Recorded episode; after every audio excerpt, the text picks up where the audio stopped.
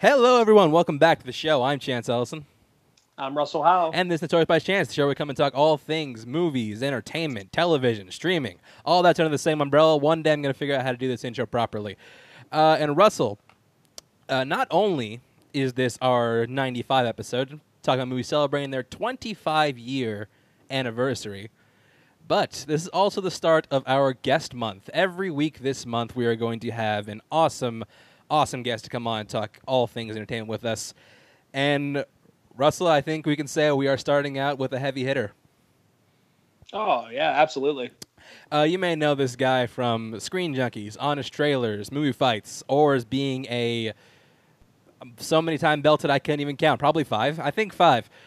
It's Mr. Dan Murrell. Dan, how you doing tonight, buddy? I am doing fantastic. How are you? I'm good, man. I'm so, I'm, I'm so delighted you decided to join us today. Yeah, man. Thanks for inviting me. It's Of course. Uh, I've been I've been visiting family here in Arkansas, so I'm I am uh, as I have been all week. I'm sitting in in a closet. Uh, I can I can vouch. I can bedroom. vouch. He is he is actually in a closet, but hey, I am happy to have you join us to talk some talk some really cool stuff. Yeah, Uh, man. So yeah, first thing we're going to be talking about. I mean, we always start with our weekly. You know, you were used to work on honest trailers, so you get to talk about some actual trailers right now and be give us your honest opinion of them. Uh, it is our weekly trailer rundown. We only have two to talk about today. Uh, first one is for a Netflix film called The Boys in the Band. This is based on a Broadway play. Came out in the 60s, and it's all about a group of gay men who get together for a birthday. One of the closet friends shows up, and then, you know, all sorts of different events ensue. Has an ensemble cast includes Jim Parsons, Matt Bomer, Andrew Rannells, some others that I'm probably not thinking of right now. Uh, coming out for Netflix. Uh, Dan, what do you think of the trailer for The Boys in the Band? That, you know, that's it's a name that I'd always heard before. Just you know, if you research about particularly you know gay culture and and and big, particularly artistic moments, the boys in the band is always something that came up. But I've never actually really known much about it. That I mean, it's produced by Ryan Murphy, who's like he used to produce everything on Fox, and now he's producing everything on Netflix. Uh, but uh, you know, it's a great cast, and Netflix has been well, you know, it, since they've upped their ante, uh, it used to be that Netflix was pumping out mostly winners, but now it's well, you never know what's a real Yeah, original and what's like bought from Their, like ba- their batting average, their bat, their batting average has gone pretty downhill. They, Yeah, they can still come in and hit a triple every now and then, but yeah, it's, not always, it's not always a guarantee. yeah, but I, I- I think really what it is though is it, it would seem like obviously when you have so many cast members that are part of the gay community, uh, and then you know Joe Mantello and, and Ryan Murphy who is on board producing as well. Uh, it's a pretty solid team behind it, and and they're obviously going to be approaching it with a lot of passion and and and that's really what I think you can you can tell uh, for a movie is if it's approached with passion and, and a real desire to make something good, you you can see that come through uh, in the final product. So uh, I I would not be surprised if this was something that was really a labor of love for for a lot of people involved in the film. Zachary Quinto. Zachary Quinto's the last guy, and uh, something I should probably Ah. bring up is that uh, uh, a lot of these guys were actually in the Broadway production. I, I think Joe Mon- uh, Joe Mantello actually produced, actually directed them all on Mhm. Broadway. So Russell, what did you think of the trailer for The Boys in the Band?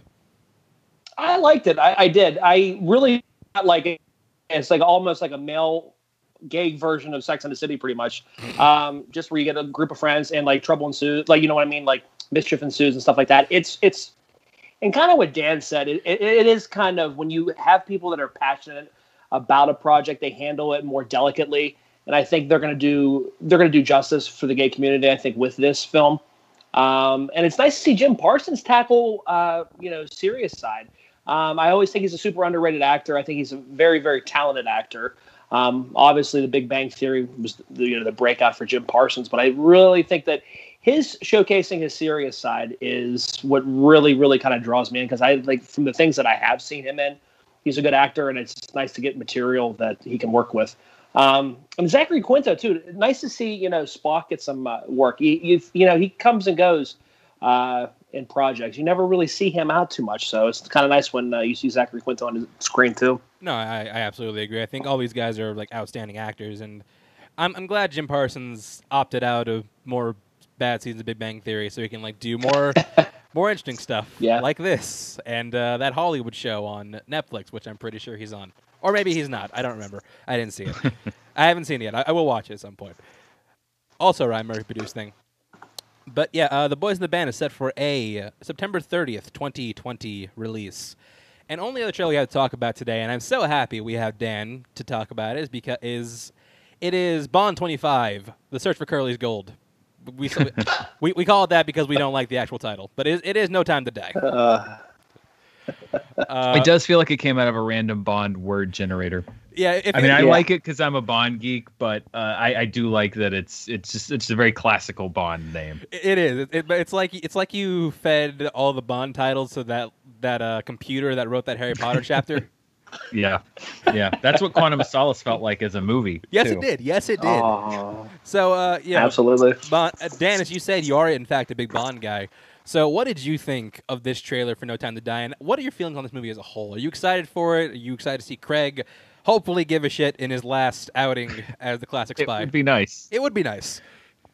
I, you know, it's it's we with Daniel Craig, it's been kind of this off and on thing where I think with Casino Royale and Skyfall, you have two great James Bond movies, and then with Quantum and Sol- Quantum of Solace and Spectre, you have two, in my mind, not so great James Bond movies. We agree. So we definitely agree. If you're going on, a, on an even odd type thing, then we, we we we should be in line for a really good one. Maybe because it's the last one. I, really the one, the only one that I really thought Daniel Craig seemed visibly bored in was Spectre. yes. And so for him to come back, eh, I hope that that means that there's something interesting about it. Rami Malek as a as a Bond villain. I I hope they don't go too dark and dour. I hope they allow him to be a little cartoonish and a little over the top because I think every great Bond villain has can have both. And you- uh, you know, you had Mads Mikkelsen crying blood. I mean, you- it's there's there's there's huge big swings of fantasy involved, even in the most grounded villains. So I'm always excited for a new Bond movie. I'm obviously hoping it's a little more Skyfall than Spectre. And and if this, I mean, this has got to be Daniel Craig's last. I mean, he can't do anymore. So I mean, you know, he, yeah, he, he wants to kill himself every day making these movies. yeah. And on, on your point of like Ryan Malik playing like a you know n- not being like overly serious. I mean, l- look at that guy. Look at his face. Look at those giant fishman eyes. If you're trying to make him a grounded, serious villain, you're doing it wrong. Russell, what did you think of the trailer for No Time to Die, the newest one? Because I know you're a big Yeah. fan of the first one. Yeah, Dan. I mean, Dan really took took the words out of my mouth. Uh, it's every other, you know, movie for uh, Daniel Craig. You know, obviously Casino Royale and Skyfall are the, are the best of the, you know, the best of his five. Well, coming up to five, and you know, Spectre and Quantum of Solace are the worst. Like, you know, odd, you know, odd numbers telling me that this is going to be a good film. Uh, Craig looks, I mean, like he does actually care and wants to be in this movie.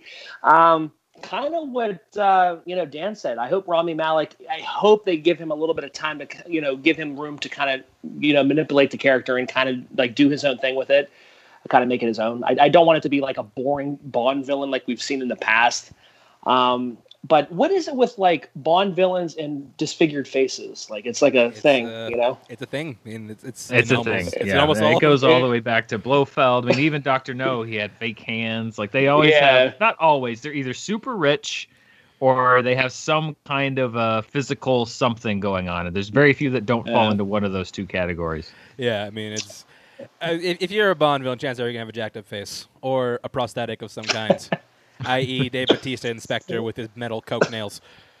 Now, Dan, I, I will ask you because this is something that we've not been in odds about, we've, we've talked about on the show. Which, what do you think is the worst Craig Bond movie? Do you think it's Spectre? or Do you think it's Quantum of Solace? I think personally, I think it's Quantum of Solace. Okay, so we're all in agreement here. Because it, Yeah. I mean, it was a writer strike movie, and you could li- you could tell they were literally just making it up as they went along. It just it doesn't track at all, and it's like they're tr- and it had to be so they're trying to be so labyrinthine because you're supposed to be building this whole build up from the last movie and this new organization, and they just I just think they really lost the ball. So I'm no fan of Spectre, but for me, it's Quantum of Solace. Yeah, I, didn't didn't like the director say like it tried. To, we're gonna model all the action sequences of Earth, Wind, Fire, and Water.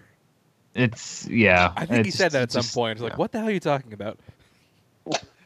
Uh, but either way, uh, yeah, Bond twenty five is well, we don't know when it's set for a release, but No Time to Die. Uh, I think it's still slated for a theatrical release this year. I want to say November. It's set for November right, as of right now. As of right now, we'll see if that changes. Because uh, Well, Chris, Christopher Nolan, man. well, because Christopher Nolan did not have the effect on theaters he thought he would, but we'll get to that later. Uh, as of right now, that is the end of our trailer rundown, which means we now move on to Notorious news. And uh, like like we always say, we like to have fun on the show, but we also like we will take time to get grounded and serious, especially when it comes to like high profile uh, celebrity deaths. And we had maybe the most shocking one, for me at least. This is the most shocking death probably since Prince passed away in '16. Uh, it was it broke last Friday that Chadwick Boseman tragically passed away. Uh, it uh, he was apparently fighting a six-year battle with colon cancer, and I'll, I'll go you guys first in a second. But when I first saw this, I was I was in shock. I was in disbelief. I I didn't want it to be true because Chadwick Boseman, like in addition to being he, was first of all he was an outstanding actor. I'll say that he was an outstanding actor. Uh, he was also, I think, he was poised to not only become an icon, a modern icon of black cinema, but I think he was also poised to be. I think he would have gone down as one of our generation's greatest actors. I mean, you look at what he did in like 42, Get On Up, Marshall, all these like really great roles. He was always bringing. He never, you never look at Chadwick Boseman and say, "Oh, he had a bad performance." No, he was always delivering good things, and to lose him like this when he had just such a long career ahead of him, it's it's and I- I consider that an absolute tragedy. And this we're talking about tonight because this it, it literally the news dropped I think the day after we recorded our Jaws special. But yeah, uh, Russell, what, what what were your when when you first heard Chadwick Boseman pass? What was your what was your reaction? Honestly, kind of the same thing as yours, but the first thing I did was to make sure it was actually like legit. You know, you get a lot of those death hoax on on social media and stuff like that, unfortunately, and you know you have to try to you know follow up with it to make sure is it legit or if it's like a hoax. You know what I mean?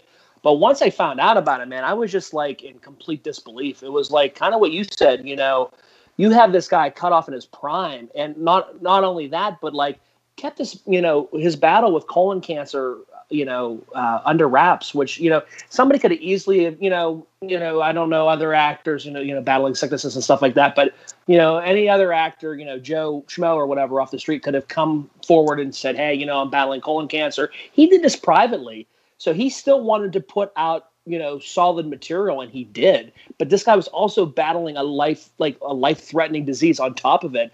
Like when he's in black panther and kind of what you said about marshall 42 this guy's like fighting for his life on top of it and still giving you the fans us the fans you know the pleasure of just seeing him on the screen giving out you know perfect performances. And it's it's really really really tragic. And it's a shame that you know uh, you know just such a such a talent you know, gone way, way, way too soon. And kind of what you said, yeah, this guy could have been easily, you know, gone down in, in, in history as one of the most, you know, recognizable uh, African American actors for sure. And I think like uh, you touch on something you just said. Like, I think that he needs to get more credit for like how much work he physically put in because you look at like those Marvel actors, especially the main ones, they got to put in a lot of work physically, a lot of steam chicken, a lot of working out, and look, we all know how badly a toll cancer takes on your body, and the fact that he was able to go in, still maintain top physical shape while like his body was destroying itself. I mean, Yeah. like a a fucking plus work, man. Um, Dan, what were your thoughts on the passing of Chadwick Boseman? I mean, it was this year. I think we've had two just lightning bolts. Uh, Yeah. Chadwick Boseman being one, Kobe being the other one. Where Oh, yeah. you, you know it's somebody who you just have no expect. I mean, obviously you, you never expect anyone to pass away, but just like uh, just you hear it and you're like, what? That doesn't even make it doesn't even compute. It doesn't even make sense Yeah. at first. And uh, you know the the thing is, first of all, I you can tell that there's so much he he he was always you could tell from his interactions with fans his interactions his his charity work just his demeanor how passionately he felt about his projects that he was somebody who was a great collaborator, who people respected, who people admired.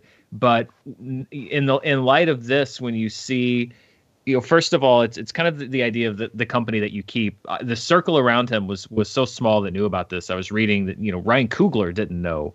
Kevin Feige didn't know. Disney didn't know. I mean, but even given that, the fact that nobody around him that did know or that you know there were people I'm sure that did his treatments. The fact that nobody leaked this in however many years, I think is a testament to the company that he kept and the fact that he surrounded himself with people who actually cared about his well-being and wanted him to do things on his terms.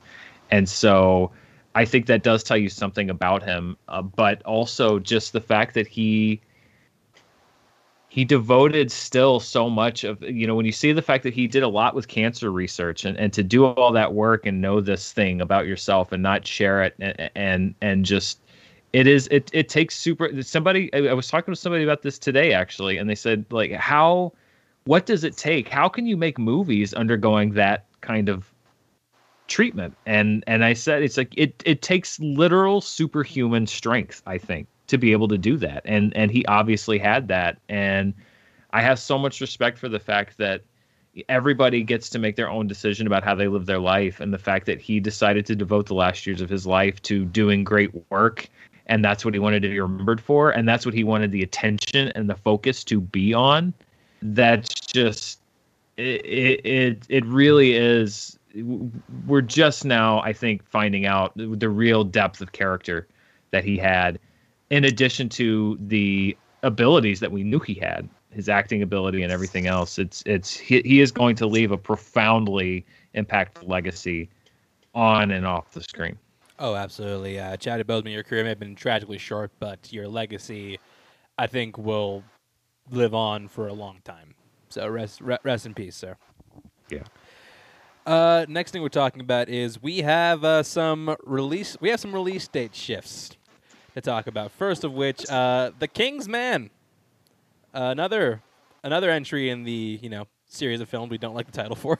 Uh, that is officially moved out of 2020. It's now moved on to February 26, 2021. Funny thing is, was this was originally slated to come out in February of this year. So I imagine just everybody in the theaters is just taking off that September tape and put the February release date over it, just take taking the tape off just scratch it, just scratch out the date and write in the twenty the twenty sixth. So that's been moved. Uh, let's see. Paramount Paramount has set some new dates. Uh, let's see. So uh, we have uh, Snake Eyes. Snake Eyes is now slated again out of 2021. Uh, it's it's out of 2020. I'm sorry. It's out of 2020. It's moving on to 2021. Set for a release date of let me see March 4th, 2020. 20, I'm sorry. Eh, why am why am I mixing up my notes today? My notes are uh, scattershot. I apologize. uh, Snake Eyes released October twenty second, twenty twenty two. Paranormal Activity, the next one. Yeah, we're getting seven. Uh, will now be released on March fourth, twenty twenty two, which I think is ridiculous. Like, don't those movies get shot in like a weekend on a budget of like a ham sandwich? Something like that. Seriously. Why do you Why do you need this? Why do you need this? Uh, this like big a leap? Uh, and also the Clifford the Big Red Dog movie, which was set for a release uh, November of this year, been pushed back an entire year to November 5th, 2021. Wow. I have to clear my wow. Thanksgiving plans now. Yeah, go clear clear Thanksgiving. The cl- Thanksgiving 2021 belongs to Clifford the Big Red Dog. I didn't even know we had. I didn't even know we were getting a Clifford the Big Red Dog movie. This is this is a surprise to me. This is great. We're break, oh we're God. breaking news. We're breaking news. So I feel so man. bad about these legacy movies that were at Fox, of which The Kingsman is one of them, because yeah. it's like it's like you were it's like your it's like your mom got married and the new stepdad just comes in and is making a bunch of rules and you don't get any say and it's like you're moving to that room you live over there now and but because i went and saw new mutants all of us and did. there was a trailer for kingsman i'm sure attached for by the studio in front of new mutants and then like four days later they moved it. Do you remember when? Do you remember when Dark Phoenix debuted a new trailer? Oh right, with and a release like, date, Then like and the literally next day, the next day changed the pushed the dates. date. It feels like that with Kingsman. It's just like Dark Phoenix and New Mutants and Kingsman. It's like stepdad Disney is like, I don't care about you. What? Go go go to the basement. What? We'll deal with you later. Now, Dan, I want to paint you a picture. We're in the future. Co- uh, co- COVID has taken a back seat. We cured it. And you have your choice to what to see at the movie theaters. You got Snake Eyes. You got Paranormal Activity 7. You got Clifford. What are you going to go watch first? Between those three, Yes. um, We I asked, maybe It's a Snake rough one. Eyes. we I asked the important Snake questions. Eyes. We asked the important I liked- question on the show. I liked Bumblebee. So maybe they'll maybe they'll replicate that with Snake Eyes, where like the spin-off movie is better than the other two. Although I didn't hate GI Joe Retaliation, but yeah, I guess I'd pick Snake Eyes, and then Clifford, and then Paranormal Activity Seven. Although, eh, I don't know. We got we got we got to stop these paranormal activities. We really we really do. Problem is they make they, they make if it bombs totally, if it makes ten million dollars on a weekend, already like tripled its budget. Well, yeah, that's the thing. It's almost impossible for those things to bomb because they're so cheap. Yeah, God, I hate these films. But Russell, same same same question to you. What are you seeing with your know what dollars? Oh man, you know I'm a I'm a horror guy, so man, I got to go Paranormal Seven just because we've had like what three or four like after they stopped numbering them. I mean, like the marked ones and the Lost Dimension or whatever, Ghost Dimension or something like that. Um, those are really really awful. Uh, maybe it being actually like par- are, are they are they just titling it Paranormal Activity? Or are they are I'm they not- actually doing the numbers, or what are they doing with it? I, I I don't know. What's what's what's the trendy thing to do now? Numbers, subtitles. I don't even I don't even know. I think anyway, it's adding um, a the. It's going to be called the Paranormal Activity. Oh yeah, that's the new one. The Paranormal Activity. I, don't I enjoyed the first one. It was a super surprise hit. Um, I don't know. I, I would probably go see Paranormal Seven just because I like. I do like the movies. I mean, they're far from perfect, but the first one really seeing that in the theater was a, such a you know amazing you know experience. It was just so frightening and on the edge of your seat the whole time. Um, Clifford would probably be last. I would say Snake Eyes, not the Nicolas Cage film. Um, I would probably put. I'd probably put Snake Eyes second. It also should be noted that King that uh, King's Man, if they just stuck with their original release dates, would have been out would have been out already, and would have been awesome. Because I was looking forward to King's Man. I'm not gonna lie. I think those trailers look sweet. Uh, Maybe that's just me. I would. I don't know. I, I, I I love the first one. I liked the second one. This one looks interesting enough. I do. It, wasn't it? What the rumor that this was not supposed to be a Kingsman movie originally, and then they changed the script was it really to make Oh. it a Kingsman movie? Well, that's, what I heard. That's depressing. It makes Uh, sense. That, that would make sense actually.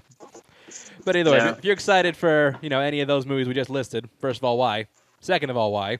Third of all, you have your dates. Mark your calendars. there you go. Uh, we have some new developments in the uh, you know the, the new I guess the new era film distribution as far as like COVID concerned. First of all, was announced that San Francisco will be the first California market to open their theaters. Uh, the theaters will open there very soon. Second of all, it was uh, we have some uh, you know funny to have Dan on because we're about to talk some charts, some box office. Uh, New Mutants uh, opens to seven million dollars, uh, currently at around ten worldwide, and uh, Tenet takes in fifty-three million dollars worldwide. Now, I will say, now I've seen New Mutants.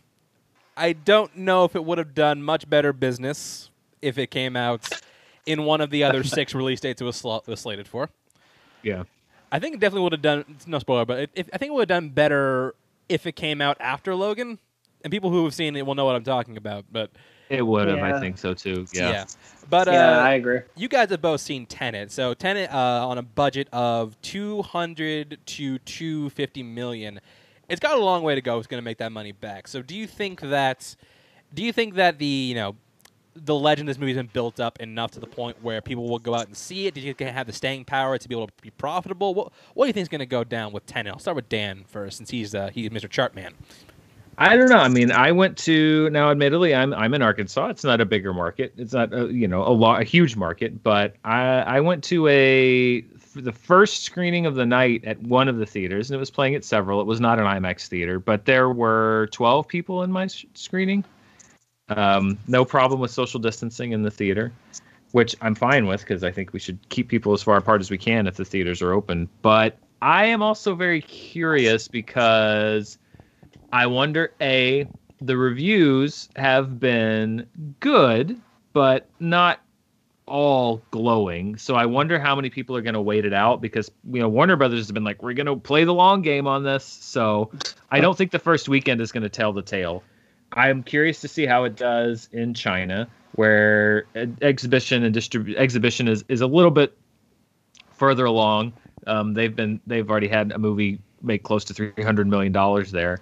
So that'll tell a big part of the story. But yeah, I think this is going to be the first real test of like how many people are ready to go to the movies. I think we're I think we'll probably see a gross around well, I that's the other thing is they did those early access shows but which was like Monday through Thursday or Monday through Wednesday but but I don't know how they're counting that. I assume they're going to roll that into the opening weekend. So the opening weekend is probably going to might look pretty good because it's going to be the Canadian numbers from last weekend and the early access shows from Monday, Tuesday, and Wednesday, and the shows from thir- so really the number we're going to get is like a week's worth of the movie showing. So I wouldn't even look at that as an opening weekend. I, I don't know. Yeah. I, I, I am just curious how many people are actually going to be running back out to the theater to see this too. It's it's it's difficult to call. It's a tough call to make. All right, now Russell, uh, what, what what what do you what what, what do you think? Do you think it's going to have like a good staying power? Because like I said, you've seen it. Do you think audiences yeah. are gonna, you know, latch on to? Do you think they're gonna wait it out? What, what do you think is gonna happen with uh, Captain Nolan's Titanic? I mean, Tenet. I'm sorry. Well, well, I saw my wife and I uh, took uh, Ella to uh, va- vacation out at Myrtle Beach, so we were in South Carolina when I saw this one. Um, kind of the same thing as Dan said. I really didn't have a problem social distancing, which was nice. Um, went to a Cinemark theater down there to see it, not an IMAX theater. Um, and kind of what Dan said, I think there was maybe between 20 and 30 people in my showing. And yeah, that was really about it, which was nice. But it was one of those early access shows. Like I said, I saw it on the Monday that it came out, the very first day that they were doing the early access movies. Now, how do I think that this movie is going to, you know, transpire for the box office? I think just because of the fact that we don't have any big, big, big blockbusters like a Nolan type film coming out anytime the next couple weeks or, or like months or you know, I think that's going to help it tremendously. And I, I wouldn't be surprised if it makes its money back just because of that. But what Dan said, like, you know, you're you're putting all these days in, you're making all this like mosh posh of like box office, you know, bucks. And when they te- when they roll it out, and how much you know does this movie end up making? You know what I mean? I, I think it's going to have legs just because of the fact it is a Christopher Nolan film, and as these you know states start lifting restrictions, uh, big cities like how you said uh, San Francisco and stuff like that, the California uh, theaters and stuff like that. I think we're going to see a little bit more people kind of testing the water um, to kind of try to get back into the theater watching again, the movie experience again with this, you know, you know, life, at, you know, after or during COVID, I would say. Um, I still think I think it's going to make its money. Uh, kind of what Dan said again, like just kind of unsure how much it's going to make, but I do I do see it getting its money back for sure. Um, yeah. Got a long, got a long way to go to get there, but hey, yeah. no, no one believes in it. I'm not sure what the end of that sentence is, but no one believes in it. That's the thing. he also believes in Interstellar, so take what he says yeah. with a grain of salt. Yeah, and Dunkirk. We'll and, leave and, it at that. And Dunkirk. We just got to. Anytime we get a chance to bash that thing, I love it. Oh yeah. Dan, throw throw throw, throw some wood on the fire.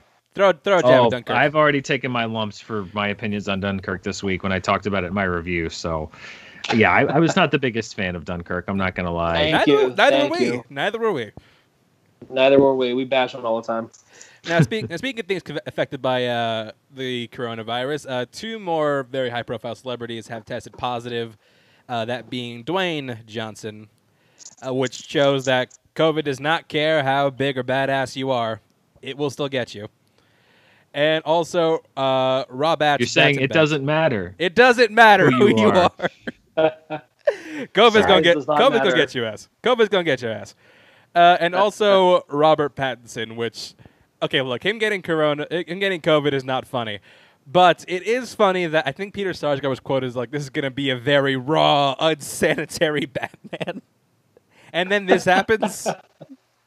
yeah, seriously. So yeah, once again, uh, the Batman has stopped filming. So I do want to ask. I mean, Black Adam's like it's far removed enough to the point the point where Rock, the Rock can recover. But do you think that uh, Pattinson's diagnosis is going to affect the release date of the Batman. Because, like I said, they only shot 25% of it before they got shut down. Uh, you wouldn't know from watching that trailer because that trailer is fantastic. Uh, they only shot 25% of it. Filming's halted again, and it's set for a release date in early October of next year. So, do you think that that do you think that we could see a shift in that at all, uh, Russell?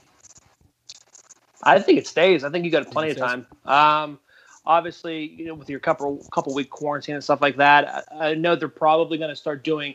That's the other thing that they're going to start doing a lot of testing on that um, on that uh, shooting site too, just to make sure that nobody else gets it. So I, I think there's enough time. We have what you're looking at 14 months. That's plenty of time to shoot this film. Um, given all the circumstances. So I don't think it really, I don't, uh, barring something completely crazy and catastrophic, I don't think it, it changes the, the release date of November. Or unless the movie's like crazy intricate and we just don't know it yet, it could happen. Yeah. Uh, Dan, do you Yeah, think uh, do, you, do you think Batman stays where it's at right now, or do you think it, I do you think it mean- moves off? I don't know. That's the question. Is we know that with obviously Robert Pattinson, you know, did he contract it on set? Did he? Did he? W- w- are there more positive tests to come? I, you know, I, I, I feel like uh, I, I don't like that that it was not announced on his terms. It is regarding his health, and yeah, I know Yeah. that they announced that they shut the set down because someone had contracted it. I don't like that it was confirmed by outside sources through other. When I talk about people leaking stuff, that's what I mean. Whoever Yeah. Whoever whoever told Vanity Fair that the person who contracted coronavirus on the Batman was Robert Pattinson is a dick. Yes, I. Because Yeah. you, I think if you if you, if it is a personal health thing, you get to choose if Yeah. people know about it or if they don't. So that's what I mean when I talk about the company you keep. Obviously, somebody on that set is a dick because that's not their information to give out. But that's that's a whole other thing. Um, I think what it really speaks to is how complicated it's going to be to try to resume any kind of normal film production because especially if you have Robert a, a star of a film who contracts this and first and foremost I hope that he is healthy and that it is a, a, a more minor case you know that he's either asymptomatic or has minor symptoms but even then there's obviously a need for him to quarantine and, and to protect himself to protect others but this is going to be this is not going to be the last time we hear this. And i was kind of surprised to hear that they were resuming production this quickly because this thing is not completely under control. And to think that we can go back to any sort of business as usual now i think you can resume business with restrictions where applicable but to think that we could just go back to everything as it was is, is a bit naive at this point. So you know first and foremost i hope that he uh, is safe and, and recovers and everything else but i think this is going to be the challenge of ramping up production is you can be the wheel the train could be going down the tracks and all it takes is one situation like this to bring everything to a grinding halt once again No, I do. No, I do agree. But yeah, so first of all, uh, don't leak information. Like when, when you say like someone that's at the dick, my immediate thought was Jared Leto got cast in this movie and we didn't hear about it.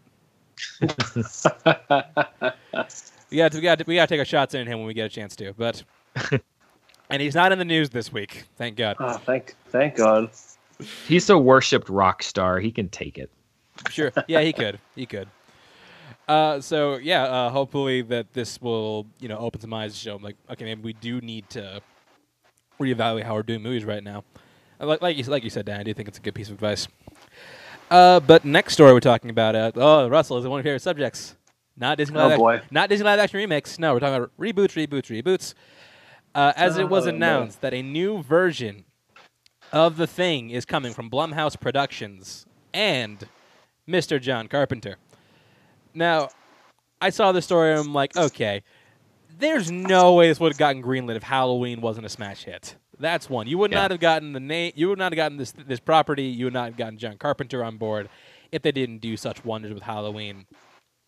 That being said, uh, the thing is like a very.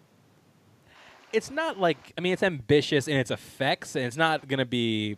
Do you think because Blumhouse they're very notorious for okay, look, we'll give you five million dollars for your movie, not a penny more, and I better get this back at the end of the month. so, Dan, are you would you be excited by the prospect of Blumhouse doing the thing? Hey, didn't we just do this like several couple years years. ago 2011, Um, yes, we did. We did in fact do this.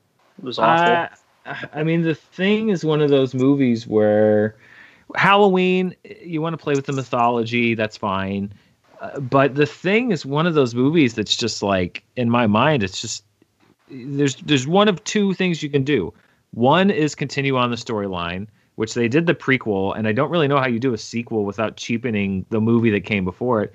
Or two is to do a remake, and I just don't know how you do better than the one you already did. I mean, Carpenter, I could see Carpenter coming back and wanting to do Halloween because he's like, I don't like where they took it. I don't even like where I took it. Uh, on you know, like as a producer and writing with Halloween two and everything. But like the thing is still a great movie. And like what could be improved upon anything involving it before, after, remake? I don't know. It's just like what can you do that's gonna in any way top or be better than the original? Yeah, I think about the the thing the the the prequel because they the whole thing behind the scenes they wanted to do a whole bunch of like practical effects for the actual thing stuff and like enhance it with CGI, but then they just like cover the, they just like like okay, you know what fuck that we're just gonna cover everything with a bunch of CGI crap and it looked it looked awful. I remember I remember it looking awful. I haven't seen it since it was in theaters.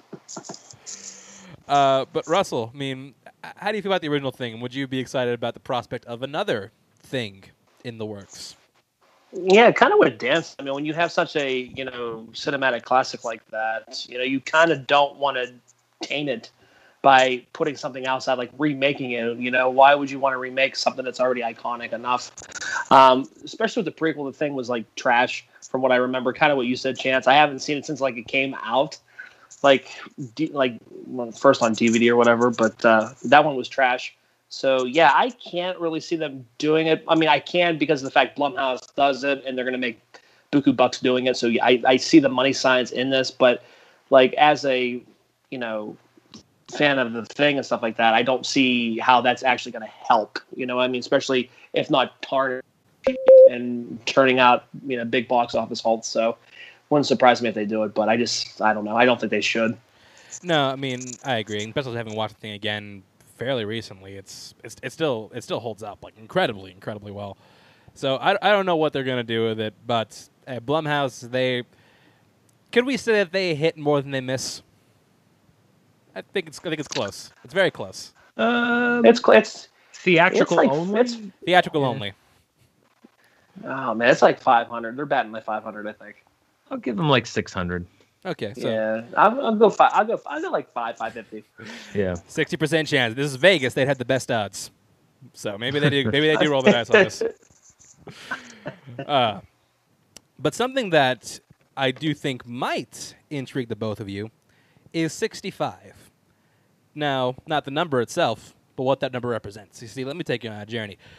Uh, there's a new horror film from A Quiet Place directors Scott Beck and Bryan Woods. They will direct, they'll write and direct the film.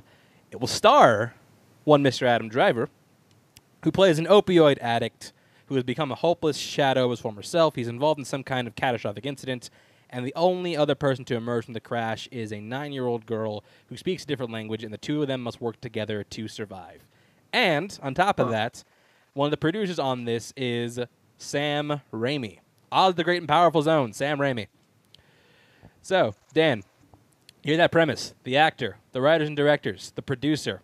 Are you are you intrigued by 65? Well, yeah. I mean, I'll watch Adam Driver do just about anything. I, I think he's he's was one of those actors that's like eminently watchable. I want to see him do his taxes. That's why I want to see him make next. exactly. Um, but yeah, I mean, you, you get Sam Raimi on board, and it's an interesting premise. Uh, yeah, yeah, I'm interested. Why not? Right? Russell, you interested? Yeah, I am. Like kind of what you said. You know, the actor, everybody behind it, the, the premise of it. I'm I'm curious. Yeah. All right, that's awesome. Yeah, So we're all on the same page. I mean, Adam Driver, he's pretty good at picking his projects. For the most part, he'll have his "The Dead Don't Die" every now and then, but for the most part, he's pretty solid. and his J. Edgar, but he was just starting out, so we're not going to hold that against him. you guys remember? I remember he was in J. Edgar for like a second. That was it was really weird. I remember him showing up. I'm like, oh, wasn't he like a gas station attendant or something? or was it a different yeah, movie? yeah. I It's just like, what? It, but it, but at the time, you wouldn't Yeah. even notice. it, it was before Adam Driver was Adam Driver. yeah. Uh, s- next door we're talking about. This is one I actually find pretty interesting. Uh, uh, Paul Thomas Anderson's next film. We we talked about Bradley Cooper joined the cast. Uh, he's he's headlining the cast about a about a uh, '70s child star who attempts to live a regular life. Uh, he I just added two more cast members, two more very unlikely cast members. Uh, one being Benny Safdie, Uncut Gems and Good Time director and star, and also Cooper Hoffman, who is the son of the late great Philip Seymour Hoffman. So, uh, yeah, like I said, uh, Bradley Cooper's already set to join the cat. Uh, he's already on the cast, and if you see the set photos, he looks like it looks like he's playing the sun in the Sonny Bono biopic. It's kind of it's kind of strange. but uh, you know, uh, Dan, uh, I want what, what are your thoughts on, on uh, Paul Thomas Anderson as a whole? And you know, you hear I don't know how much you know about this film, but like, do you hear like the talent and the premise he's accruing? Uh, does it get you intrigued for what you know what this guy's doing next? Yeah, I mean, uh, I generally have a pretty good. I, I Paul Thomas Anderson is one of those directors that even if I don't dig what he's doing, it's always interesting to me. So uh, not all of his movies have been right up my alley, but they're they're interesting films. And so first of all, uh, Benny Safdie uh, uh, in Good Time, in addition to being you know obviously a talented writer director, was really good in that movie. He he does not And- get he does not get enough credit for how good he was in that movie. I actually thought he had a mental disability. I had to look it up. He doesn't, but he, he would he's full. really good in that movie. And then with Cooper Hoffman, um, you know, obviously there's a, a certain s- sentimentality, I guess, for lack of a better word, for the fact that you- Philip Seymour Hoffman was one of Paul P.T. Anderson's movies were, were a, a key part of his early career. So, and I, I don't think that he's the kind of director that's just going to cast somebody to make a headline or to be like, oh, look who I have in my movie. This will this will this will sell some, you know, makes the people will click on this. So, I am I'm curious to see where this goes, as I am with most of Paul Thomas Anderson's movies, because he's one of those directors that I'm always intrigued by, whether I whether I enjoy the movie itself or not. Uh, Russell, you know thoughts on uh, Paul, thoughts on Paul Thomas Anderson's latest latest outing. I mean, I'm on board. I like. I mean, uh, Bradley Cooper. We've talked about this before. I think he's really coming into his own right now as an actor. Um, Paul Thomas Anderson, kind of what Dan said. You know, you go in and watch. Like he, if you don't like the movie, you still get stuff out of it. You're still uh, applaud the effort that was made. You know what I mean? I, I thought Phantom Thread was fine. Um, and you always get, you know, it's it's one of those things. Paul Thomas Anderson's films always, uh, you know, drop conversation and stuff like that. So that's that, that's showing a you know a good filmmaker because you, you know upon rewatches of, sh- of movies and stuff like that, you get different things out of them uh, each time you watch it. Because I remember I just watched Boogie Nights, and when I first saw it, I mean, I think I saw it in '97. I think when it came out. Um, I was like 15, you know what I mean? So like, I really didn't get what I obviously got out of it now. Do you know what I mean? Um, but uh, he's a great director, and I think you know putting Cooper Hoffman in there, um, not you know not just saying hey look you know hey, you know this is Philip Seymour Hoffman's son. Maybe he does spot some talent there, uh, and we can maybe kind of pass the torch on to you know the next of kin, which I think would be great because you know Philip Seymour Hoffman. Kind of what we said about Chadwick Boseman, you know, just tragically, you know, cut short of such a, you know, a talent, um, and it just, you know, it stinks. But yeah, I, I really would like to see you know, maybe Cooper Hoffman maybe develop a career out of this too. You know, He didn't really work with kids, has he? Paul Thomas Anderson. no, So this, is, this could be Uh, an interesting challenge for him. Yeah. A little bit in uh, Magnolia. A little, bit- little Yeah, a bit little there, bit. but like on the whole, a little bit there will be blood too. yeah. But this sounds like Yeah, it's gonna be like a that's like a main like a main role. No, So- not in like a main main role though. Yeah, Yeah. So I think I think that that the prospect of that intrigues me a lot, and it's gonna be interesting because you know they say like never work with kids or animals, and he hasn't worked with animals yet. He should have made tempt them. he should have made that Dolittle movie with Robert Downey Jr. Would have been way would have been way better. Oh my god, that movie. Whew. Yikes. Yeah, yikes. Ugh. Uh, n- next story, something that actually broke today that I'm actually quite interested in. Uh, we are getting a, in the grand tradition of, Co- of Francis Ford Coppola going back and messing with his old projects. Uh, the Godfather 3 is going to get a complete restoration, re-edit, and it's even got a new title. Uh, so long, Godfather 3. Hello, Mario Puzo's The Godfather Coda, The Death of Michael Corleone. Make that a hashtag. It's, Hmm. it's a long ass title, but uh, Coppola is going to oversee the project, and he's what he said is this.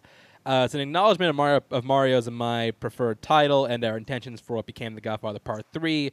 Uh, for the version of the finale, I created a new beginning and ending and rearranged some scenes and shots and music cues. Uh, with these changes in the restored footage and sound, to me, is a more appropriate conclusion to The Godfather and Godfather Part 2. Now that he did not say whether or not he was going to re going to edit out his daughter. That, that I was gonna say. I hope so. I really hope so. Well, you can't though. She's an integral part of the story. I know she is, but Dan, I can dream. Yeah. I can dream. I, I I am one of those people that I'm I'm not on the Godfather three hate train. I think it's an average movie I agree. behind two masterpieces. So, but I also I, I don't really know what you could add to it by re. I mean, it's already kind of long, uh, but I don't really know if reshuffling it is gonna change anything substantially. I don't know unless they unless they shot a whole alternate ending scene like Little Shop of Horrors. Then I don't really know what it's going to change substantially, but uh, he did this with Apocalypse Now. Also, it's just like it's the same movie, just that one was just like longer. yeah, a couple times, and Ridley Scott, he made he just made a career out of it. Look at Oh, what he did with Blade grief. Runner. Yeah, He's like, okay, you know. I'm going to go back to the movie every ten years and make it slightly better or slightly worse. We'll see. We'll give it a try, or slightly the same movie. or slightly the same. After you after you strip out the voiceover, really, it's just the same movie with some revisions. Yeah. It, it all depends on whether whether or not you want uh you know you you want to end up with a unicorn or you want to see you know Harrison Ford and Sean Young living at the beach and sipping mai tais. Uh, so yeah, uh, Russell. I mean, I know you're a huge fan of the first two Godfathers. This is something that you're gonna be, you know, inclined to check out. You want to see maybe he can actually bring bring this trilogy to a close in a more satisfying, more satisfying way. I mean, kind of what Dan said. I mean, yeah, we already got it kind of closed down. I don't know how we're really going to close it again. Well, we've already closed the door. We're going to open up and close. it? I don't know. Um, yeah, obviously the third one. I mean, when you're following up two masterpieces, man, I mean, you're not. It's always going to get that comparison. It's not the Godfather one. It's not the Godfather two. Obviously, I mean, those are two, you know, test of time, like all time great movies. You know, just you know, um, I mean, I'm curious enough just because I love the you know the franchise as a whole the, to go see it. But um, I I don't really know what we can do that we haven't like you know already done. Like we're just shuffling things around and adding different scores and stuff like that. I don't know what really that's going to drive and make different in the film. But uh, I mean, I'm game to go see it. So whatever. Yeah, so uh, I mean, definitely see when it comes out. I think I think he just re-edited Apocalypse Now again, also, if I'm not mistaken. Oh, Like there's there's there's so Oh, many boy. apocalypse nows. It's hard to keep up.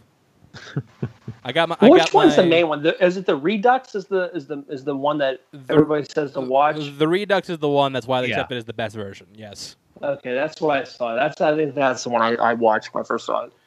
Yeah. I mean, uh, it's a version. I think they're both they're both good. oh yeah. Yeah. It's crazy to think that only one actor for that movie got an Oscar nomination. What for Apocalypse Now? Yeah. Like, there's so much great, there's so much great acting in that film. And There the fact- really is. The fact that you don't want to get Yeah, Robert, right. Robert Duvall, who's great, but no Martin Sheen, no Brando, Brando. no Brando when he still The cared. Brando, Brando's good. Oh yeah. Uh, we now uh final the final block of news is all our Disney stuff. We reserved that for the end because we are shills. Uh, first story we're talking about is there is in the category of reboots. There is another haunted mansion in the works, which seems to be a recurring story of the 2010s. Everyone's trying to do this. Everyone thinks they can do it, but he's like you know what? Nah. If they turn Del Toro away, who who stands a chance? Well, Kate. Well, writer Kate Dippold says, you know what? Let, let, let me pick that up. Uh, Kate Dippold, writer of such films as The Heat, Spy, Ghostbusters, and Snatched. Not a great track record.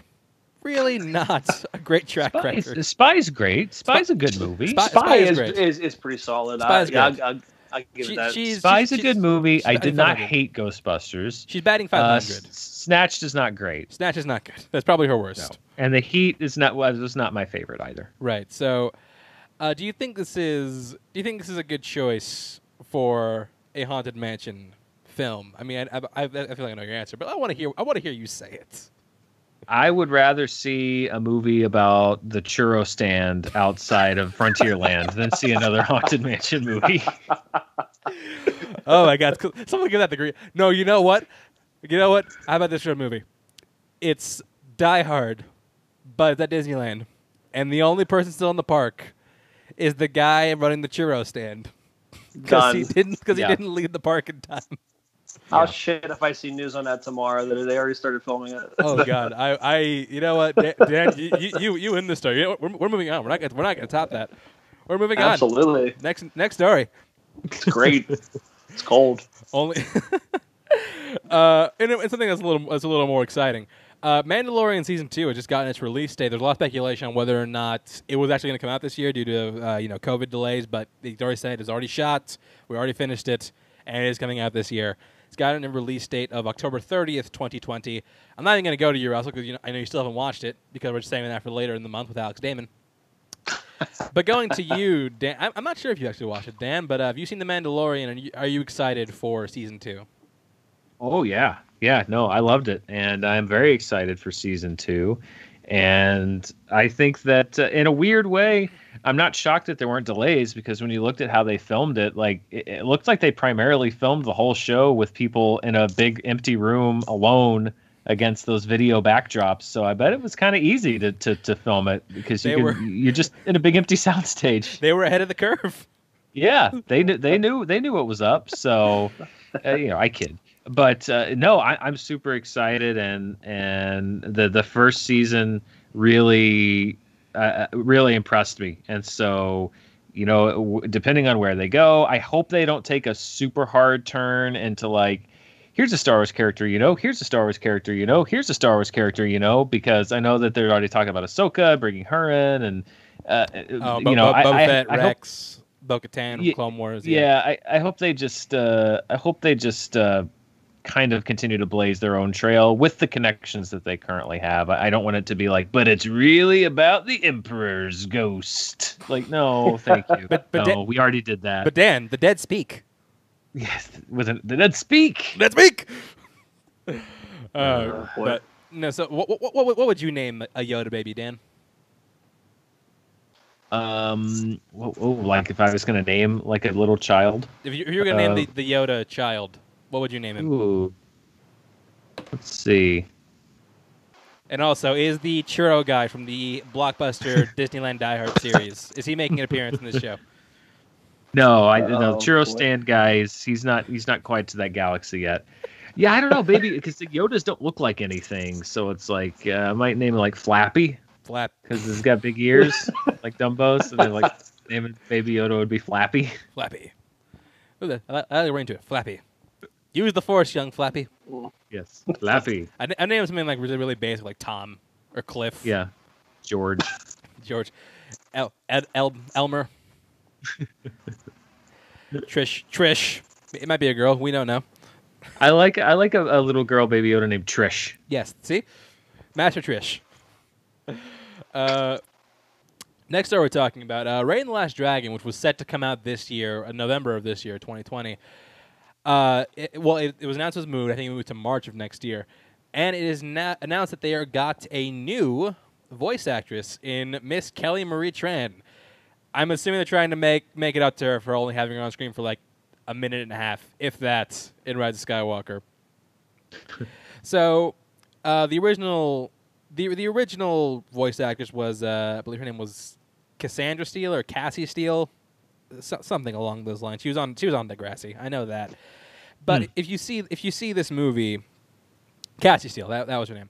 If you see like you know what this movie's going for, it's a very Asian heavy influence. So they did go for an Asian lead. So.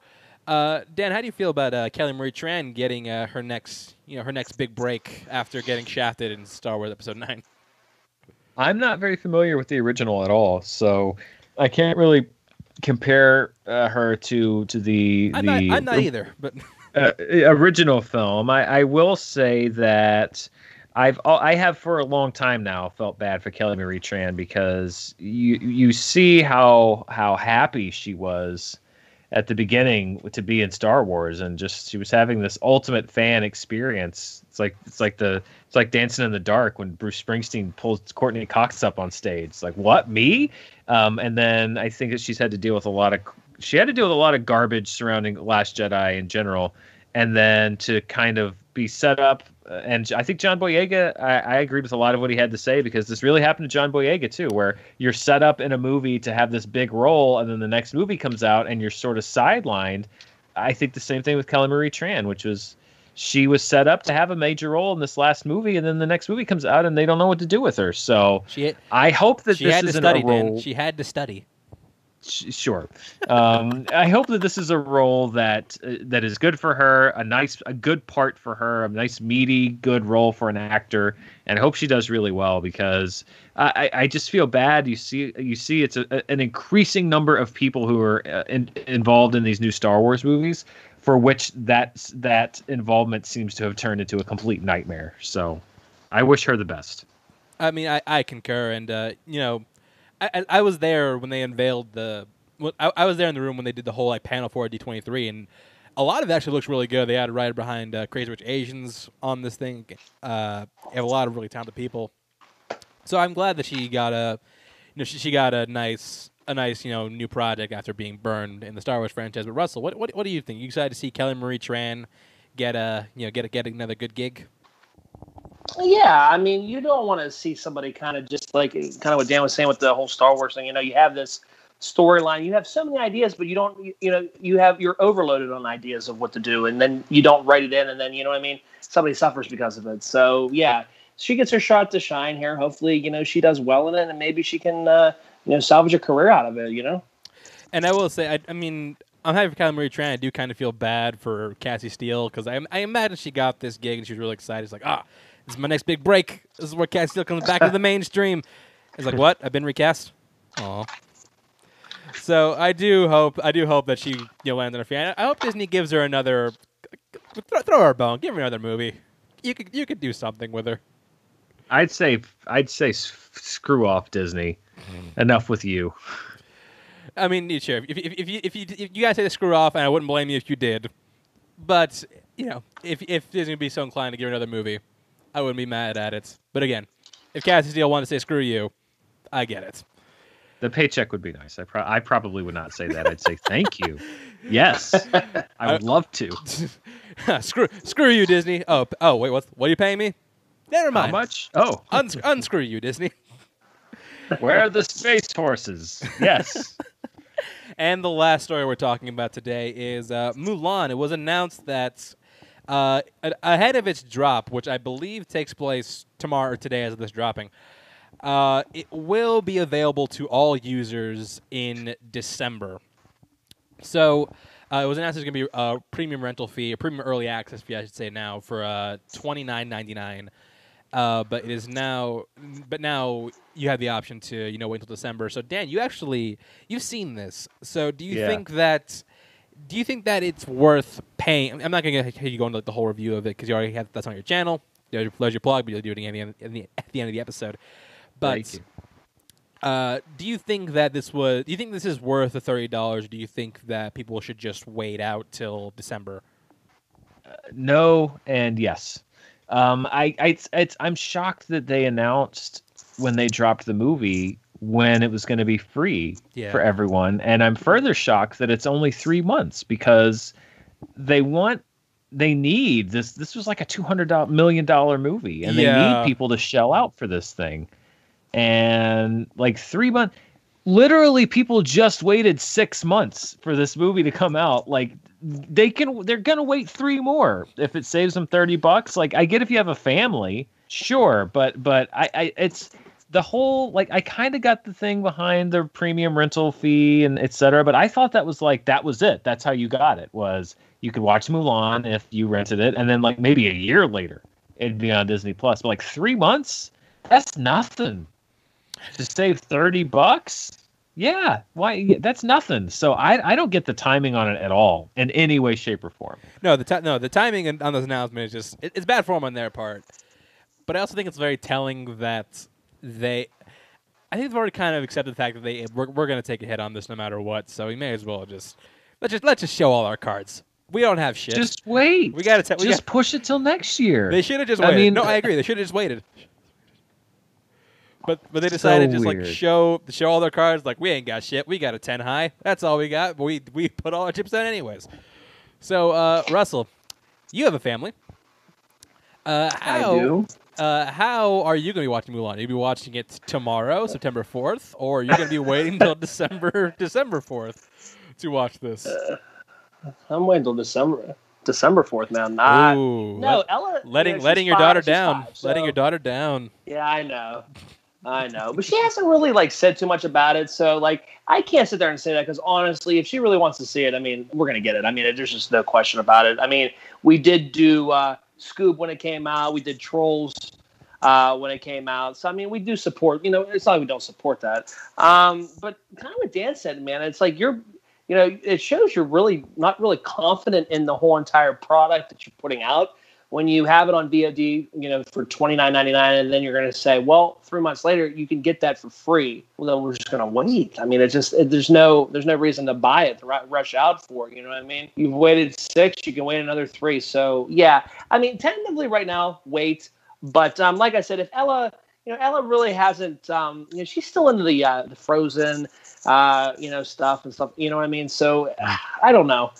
It's one of those things. But I mean, if she wants to see it tomorrow yes, I will. Uh, I will not. Uh, uh, you know, keep that from her. But uh, as of right now, yeah, waiting. I think is the best choice, especially because we subscribe to it. So it's like, why not? yeah. So, yeah. I, I just think it had to be thirty bucks in six months or fifteen bucks in three months. But like thirty bucks and three months, I, I don't know. or I would be okay. Or I would be okay with okay. Well, we're going to release it out on Blu-ray you buy it on Blu-ray and then you get the digital copy too. I would totally do that because I like physical media. And on top of it, I can download it onto an app that I could, you know, put on her iPad or something like that, so where she can watch it or we can watch it. You know what I mean? So, yeah, so yeah. to me, I would be, I would be even fine with that to to put it out on physical media now. Well, look, if you're dying to see Mulan and you're like, I need Mulan, I inject it in my veins right now, Disney. You can pay the thirty bucks on the fourth, or if you just want, I'm like, oh, I want to wait to see how it plays out you can. I mean, if it was Avengers Endgame, yes. Oh, if it was Endgame, I'd pay. I'd pay way more. I would. Uh, boy, pay way more than thirty bucks. Right, well, but, but there's that whole moment of like, I can't wait to see what happens. It's like, spoiler alert, she fights the army. And like you know what happens. It's a remake of a movie that already exists and a tale that already exists. Like there's no like I've got to find out what happens in Mulan. Like I you we all know what happens in Mulan. Wait, she fights the army? Oh, I didn't know that. oh, I'm sorry, Chance. Oh. But if it was Mulan Endgame, I'm watching it tonight. if it was Mulan, yes. if it was like an entire army of Mulans. dude, I'm, I'm down. I'm at, I'm watching it right now. You get as soon as we get off this call, dude. I'm I'm done. You get Guardians of Galaxy Mulans. You get Wakanda Mulans. you get Asgardian Mulans. You're pitching things that are way more exciting to me than the actual movie. Oh, burn, burn. Uh, well, either way, that is well, that is Dan's thoughts on Mulan. That is the final story of our notorious news segment, which means we now move on to the main event, our movie of the week. That is Seven. So Seven uh, came out all the way back in 1995. This movie's 25 years old. This movie could maybe get a mortgage. I'm not sure you only you could probably get a mortgage at any age. But well, I think it's more income based, but, uh, but but yes, I think I think a, I think a well earning 25 year old can definitely get a mortgage. Probably, I mean, this movie definitely well earned. I mean, you look, you got this was probably a big risk at the time. Like David Fincher had a awful experience on Alien Cubed. He couldn't yes. enter the editing bay he was basically forced into making this movie that he did not want to make. And so he's like, hey, you know what, Fox, screw you. I'm going to go work over at New Line. And New Line, I think in this movie you can see a lot of things that would become like David Fincher staples. And we'll yeah. address that over the whole discussion. And, you know, usually what we do here is we have to, you know, talk over the, you know, the movie at face value. But I think with a film like this, that's just so, like, you know, devil in the detail. I think it'd be more beneficial to actually talk about like the, deeper elements of like what makes this film work. So, I mean, just a quick plot rundown. This movie is about uh, two detectives, Somerset and Mills, played by Brad Pitt and Morgan Freeman. Morgan Freeman being, you know, he's like the Danny Glover, few days, few days away from retirement, except he's actually doing it this time. He's not going to say, I'm too old for this, and then keep going. No, he's actually retiring. And then you got upstart Detective Mills, who's got his nice wife, uh, played by Gwyneth Paltrow. You know, they're trying to, you know, make it in the city until a series of gruesome murders comes along, which they are roped into based on the seven deadly sins. Uh, they go they go along. They're really having a tough time cracking this case until the murderer just seemingly shows up at the police station. You question you question why. Uh, until we find out that uh, he is there to really kind of fulfill, you know, c- kind of really like fulfill the final test of the, the, the final test of these seven murders. In that the last one, the second to last one being himself, John Doe, played by Kevin Spacey, who we'll address in a second. And the last one, Wrath, who doesn't get murdered, but he gets a fate that's kind of worse, uh, being Mills himself, Brad Pitt. So something that watching this again, because it may have been a while since I've seen this film. This movie, like it omits a lot. I, we talked about this a lot during Jaws. This really does take the concept of the less you see, the more you get, and it really kind of elevates it because there are some really gruesome murders in this, and I think a really effective element that you don't see a lot of it. It you really get to the aftermath Yeah. of everything. Yeah, I'd forgotten with greed that you you see pictures of the body, but by the time they show up, you don't even see. You, you know, you see the crime scene, and then you see Yeah. the body. It it is really effective what Fincher shows and what he doesn't show. Uh, you know, the the guy who's tied to the bed. I mean, that's still even when you Oh. know what's coming, it's still Uh, shocking. No, yeah, the, the the sloth guy because the I think sloth maybe got it the worst out of anybody because what they Well, a what he did to him. Yeah, no, he was Yeah. tied to a bed for a year, uh, sedated, and just like left there, just left there for an entire year, and you think he's dead, but no, he's alive, and it the sight of his like just anemic, pale body shit out of you. And he's still alive. That's that's the scary part. The fact Yeah. that mm. he's still alive during all this, that's horrifying. It's Yeah. funny because I was watching this, and I, I I'd seen it a bunch, obviously, when it came out in '95. But rewatching it, I'm like, I think this guy comes to li- like comes. I think he's still alive. And sure shit, it, it's amazing what you retain from movies that, like, you know what I mean. There's certain scenes that stick out in your head that you can always go back to and call back to. And I was like, I'm pretty sure he's alive. And sure as shit, when he goes over to it, he starts like you know, coughing or whatever, and he's like awake, awake, and it's like it scares the hell out of you. But yeah, it's just it's it's crazy the the power that Fincher really puts into this film. Again, like what you said about things that you'll later on see that are common uh, Fincher tropes. Yeah, uh, uh, close second for as far as like, you know, who got the worst. I think close second probably be Lust because the way that Lust gets killed, she's a woman, she's a prostitute. She, Oh, yeah. He forced this dude at gunpoint to like strap on this sex toy with a blade, and then have sex with her. So it's just like, and look, I don't even have a uterus rupture, and I felt this. I'm like, ow, ouch. Like and and that's the one that's the one where like, you don't even see like the body you just like see that the words lust written in blood over a bed you see the sex toy and like your mind fills in the rest. You're like, oh god, this this poor, this poor woman, man, this poor poor woman. and then they have that great, you know, Leland Orser with that with that just um frantic performance as the guy who was forced to do it. Yeah, And oh and, yeah, and I think that's part of really when you look at what he's what what the murders are is you don't just kill somebody it's you know you're ruining other lives too. And and you know when you think about like with John Doe is it is it as much about the punishment for the living as it is the, for the punishment for the dead? All of these intended consequences because that's definitely his goal with Mills is obvi- you know he has to live now with what's happened.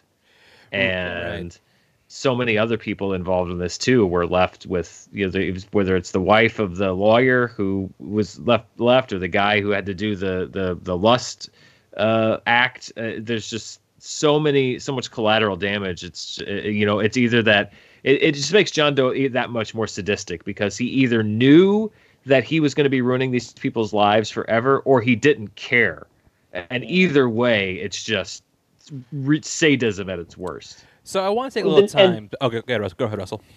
No, I was just going to say, and and and literally, like, think about the meticulous, you know, w- you know, planning that went through all this. Obviously, when they raid his house, well, raid we'll use in air quotes because they really don't legally do it, but um, just all the planning to, to carry out all these seven deadly sins. Like this guy was sadistic to the to the core. You know, it's really, really, really disturbing. So I want to talk about the quote unquote holy trinity of characters in this film. You got Mills, you got Somerset, and then you got John Doe. So, like I said, John, uh, I'm sorry, Somerset played by Morgan Freeman. He's older, he's wiser, he has a different viewpoint on this job. He's also very meticulous in his work. He's also very good at being a cop. So, it, no weird, and know, then you get to John Doe, who you throughout the movie you very clearly tell that he is, like I said, very meticulous with these murders. And something I noticed watching it again, like the two of them parallel each other to a scary degree. Like they are basically opposite sides of the same coin. Yin and yang. Yeah. Yeah, and it's and I think this movie like really helps showcase that effect on Mills because you know you have Summer you have Somerset with Mills, who Mills is this young upstart, but the thing is about Mills, he's very impulsive. He's very Yeah. he's kind of like he's kind of like a big kid. So much show that showcase. I'm not sure this is done on purpose or on accident, but a lot of his clothes. I don't know if you guys noticed. They're, they're very like loose fitting. They're very big on him. Yeah, It's almost like he's a kid like playing cop. yeah, Well, yeah, because Well- it's it's implied. You know, they come down from this smaller town, upstate. I love that they never tell you where we are. It's just and- upstate. Upstate. Yeah, they were just upstate from where they were. But yeah, it's basically. I I think that is sort of what what they bring to that character is he's finally getting to be a cop for the first time, and it's like a kid playing spaceman, except if he actually got to be an astronaut. Like, yeah, he wants to be a hot shot because he finally has the chance. Speaking of which, Yeah. did anybody else think that this was New York for the entire time until you got to the Oh, end? abso- absolutely New York. Until you see desert, you're like, wait, that's yeah, not New York. no, it's, it's like uh, as much as it's supposed to be, it's supposed to be Los Angeles. As much as this is supposed to be Los, Los Angeles, this so felt like New York City. Absolutely. Well, I was reading because I, I was kind of reading a little bit about the making of the film, which is that Andrew Kevin Walker based the experience of the writing the film on New York, which he hated. He hated living Yeah. in New York, and so he wrote this this city to be this just this cesspool of just misery. Uh, you know, Yeah. inspired by New York. I don't think it's that. To be to to to to be clear, that Andrew Kevin Walker thought it was that. yeah, no, like I, Yeah. uh, Andrew Kevin Walker's viewpoints on New York do not reflect the reviews, uh, you know, the Yes. viewpoints of this show or anybody here. Um, but I also think that, you know, John Doe. Okay, look, I think I can speak for everybody on the panel when I say Kevin Spacey is a disgusting human being. He is a vile, vile Absolutely. person, and uh, we are we are all happy to see that he has been exposed for the monster he truly is. hmm That being said, he comes in. He doesn't come in until like an hour and a half into this two-hour film, and he comes in and he steals the entire thing. Absolutely. Because you Yeah, just look at this guy, and it's his performance is much more chilling now, given what we know about him in real life. Yeah. But just the way he comes in, the way how poised he is, just how like proper, and how he truly believes what he's doing is not only right, but he was selected for it. Like it's a very chilling portrayal of a serial killer. Yeah. It is. It, it- this was the. I think this is actually the first Kevin Spacey thing that I've watched since all that you know Yeah. stuff came out. Um, it's a struggle. I'm not gonna lie, but uh, you know I do think that there is, and people that say that I don't want to separate it and I and I never want to see him again. I understand that instinct. I That's, really no, do. That's, that's honestly that's Um, fair. That's honestly very fair. Absolutely. it's Absolutely. fair. I, I wouldn't judge anybody for saying that. You know, I, I think that there's so much of, s- of separation that is just, you know, uh, you're already in watching a movie, you're already separating what you're watching from the person, the actual person, because that's the nature of acting.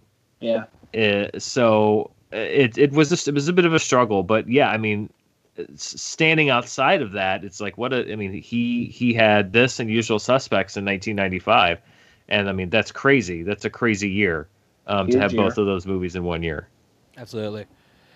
So, and I think that another thing, another layer I like about this film is the fact that I kind of alluded to, it, but it's the way that you see like a young cop would approach a case like this versus an older cop. Like you look at Morgan Freeman, he's really trying to understand like what's going on here, whereas Brad Pitt just wants to write John Doe off like he he's just crazy. And even Yeah. Somerset he has that like one throwaway line where like, "Don't call him crazy. That that's that's dismissive."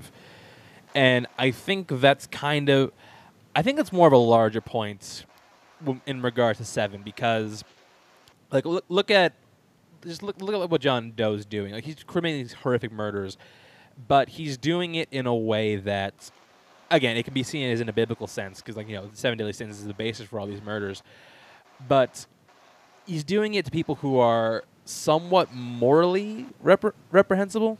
Like, like, they're he's not. He's not like a, he's not like targeting good people. He's targeting people who have like done things. except for- the gluttony guy, he he didn't really do anything. He's just he's just kind of bigger. Just wanted to, yeah, just wanted to eat. But something I noticed Yeah, the well, fact I- that good.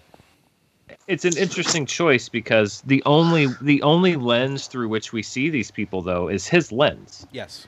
I mean, we you know we call the defense attorney morally reprehensible. Well, you know, based on the description that that that he gives, then yes. But the the the real truth of the matter is that defense attorneys are a necessity That's true. in the legal system. No, that is very true. Um, they they they they are required to exist. So was this guy a really scummy one? Maybe. Was he just a guy who that that was his job was to be a defense attorney? Maybe. Yeah. I think that that's something that they do really interestingly, which is that you don't know any of these victims really, other than the last two, obviously Let's do it. prior to what happens to them. You see them through the lens of how John Doe sees them. And I think Yeah. that really informs, you know, you you th- that's a really good way to bring him in, to bring the audience or the viewer into his headspace.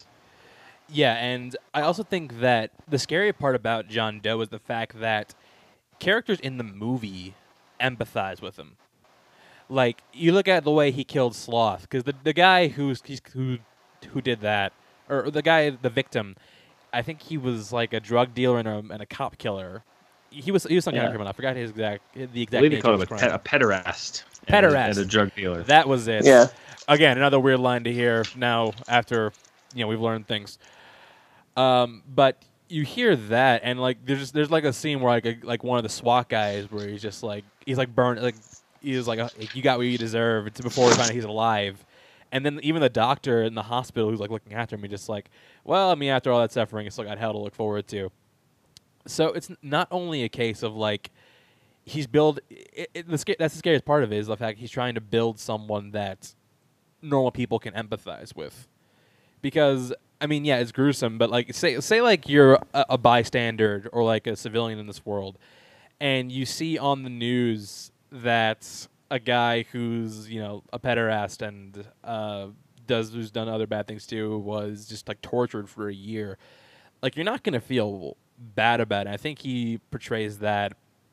I think he portrays that aspect really well, especially during the last scene because the last scene, my, favorite scenes come in the final, the final minutes of the film.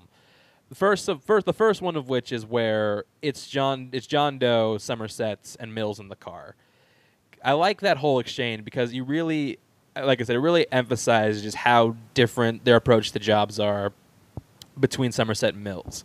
Because Mills is just going all in on this guy. He thinks he's nuts. He thinks he's a scumbag. He does. He just doesn't want to. He, he just wants to put this guy away for good and be done with it.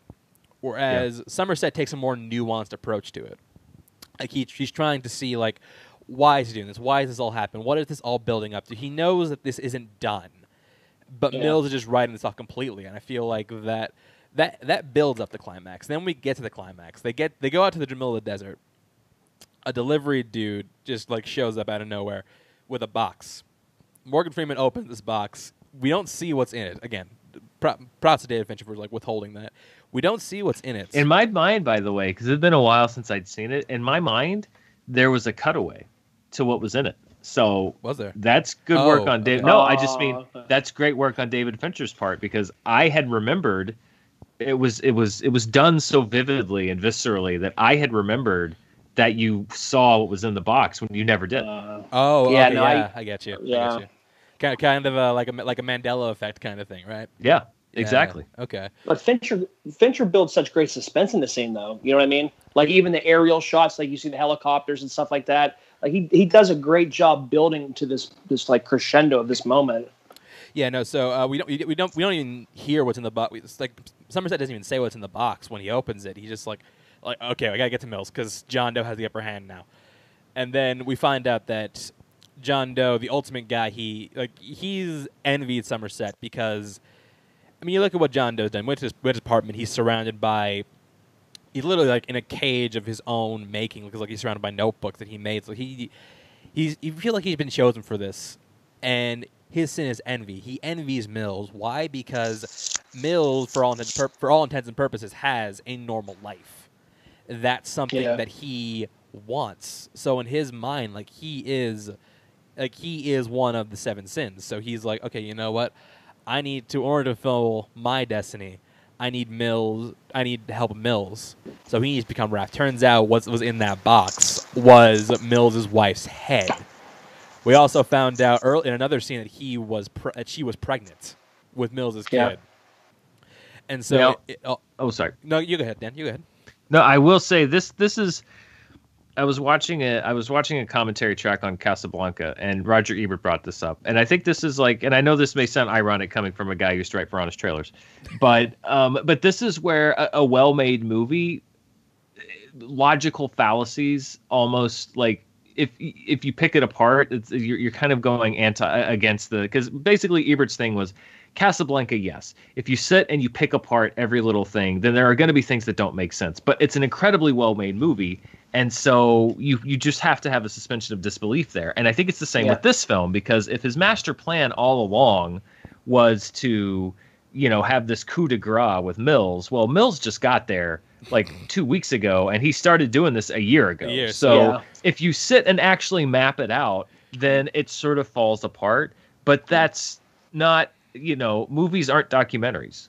And I, I think this is another example of the finished product is so well done and so like well crafted and just like that's such a evil way to take that story that you have to forgive it. You have to say it's a movie Yeah. or or you know like there are some movies that have logical fallacies that hinder the story like this is a movie where the logical fallacies don't hinder the story and so you just say it's a movie and you know you have to just you have to grant it some leeway when it comes to things Yeah. like that Yeah, it's funny to think of because look, look, we don't know what John Doe did before this. Maybe he, maybe he was from quote unquote upstate and kept track of Mills They before. used to be maybe. childhood friends. they, used, they used to be childhood friends. It's it's like Yeah. it, it- it's like Inspector. You know, him and uh, Mills were ski buddies, and he and Mills just forgot. We don't know. it's why i'm glad that i don't i'm not required now necessarily and i honestly i don't think we did a lot of this with honest trailers I- i'm glad that i don't have to sit and watch a movie and be required to look for these fallacies and pick them apart Yeah. and bring them up because Right. that's just no fun You can have more fun watching a movie. Yeah, I mean, it's Uh-huh. like I, I, I mean, picking apart a Transformers movie is different because those things don't make any damn sense, and there's no narrative consistency. But like, this is a really well-made movie that, yes, if you break the logic apart, it doesn't necessarily make sense, but it doesn't matter because it's a great movie. Remind me to bring you back whenever we do a Transformers film, if you're up for it. Don't don't bring Rocco on though, because he's going to defend. Don't bring Roke on. We won't- We'll not bring up John. We will, we will bring back Dan if you if you're so willing. But yeah. so, uh, but what happens in the scene? He goes to he goes to Mills. He's like, we get the classic "What's in the box" line, and he's just like, "Look, Mills, throw down your gun. Just do not give him what he wants." And you like you know like you see what Mills is going through. Oh, like you yeah. understand like your pregnant wife was just murdered in an incredibly brutal way.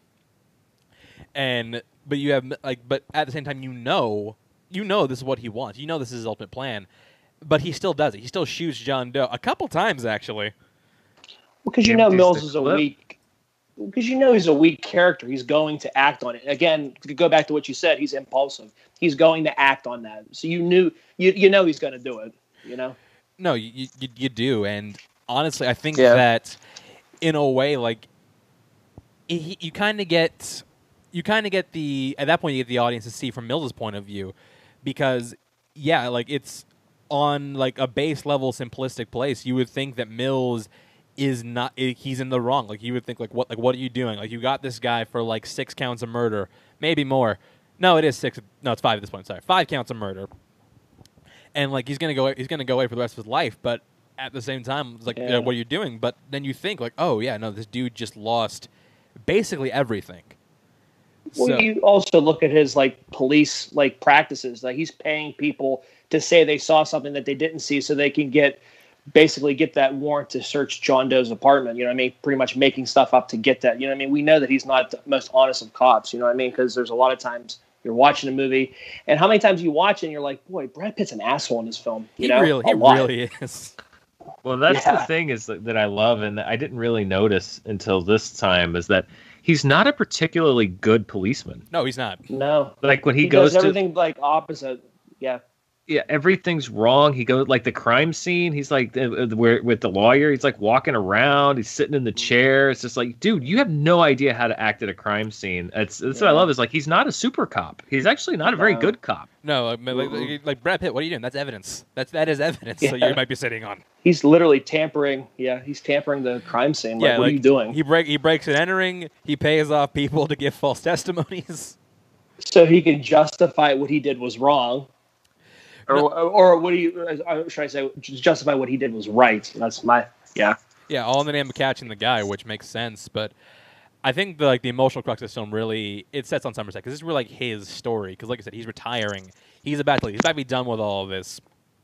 But then all this happened. It really was like changes. It really rocks his worldview because he sees himself as like he's given all his entire life to this job.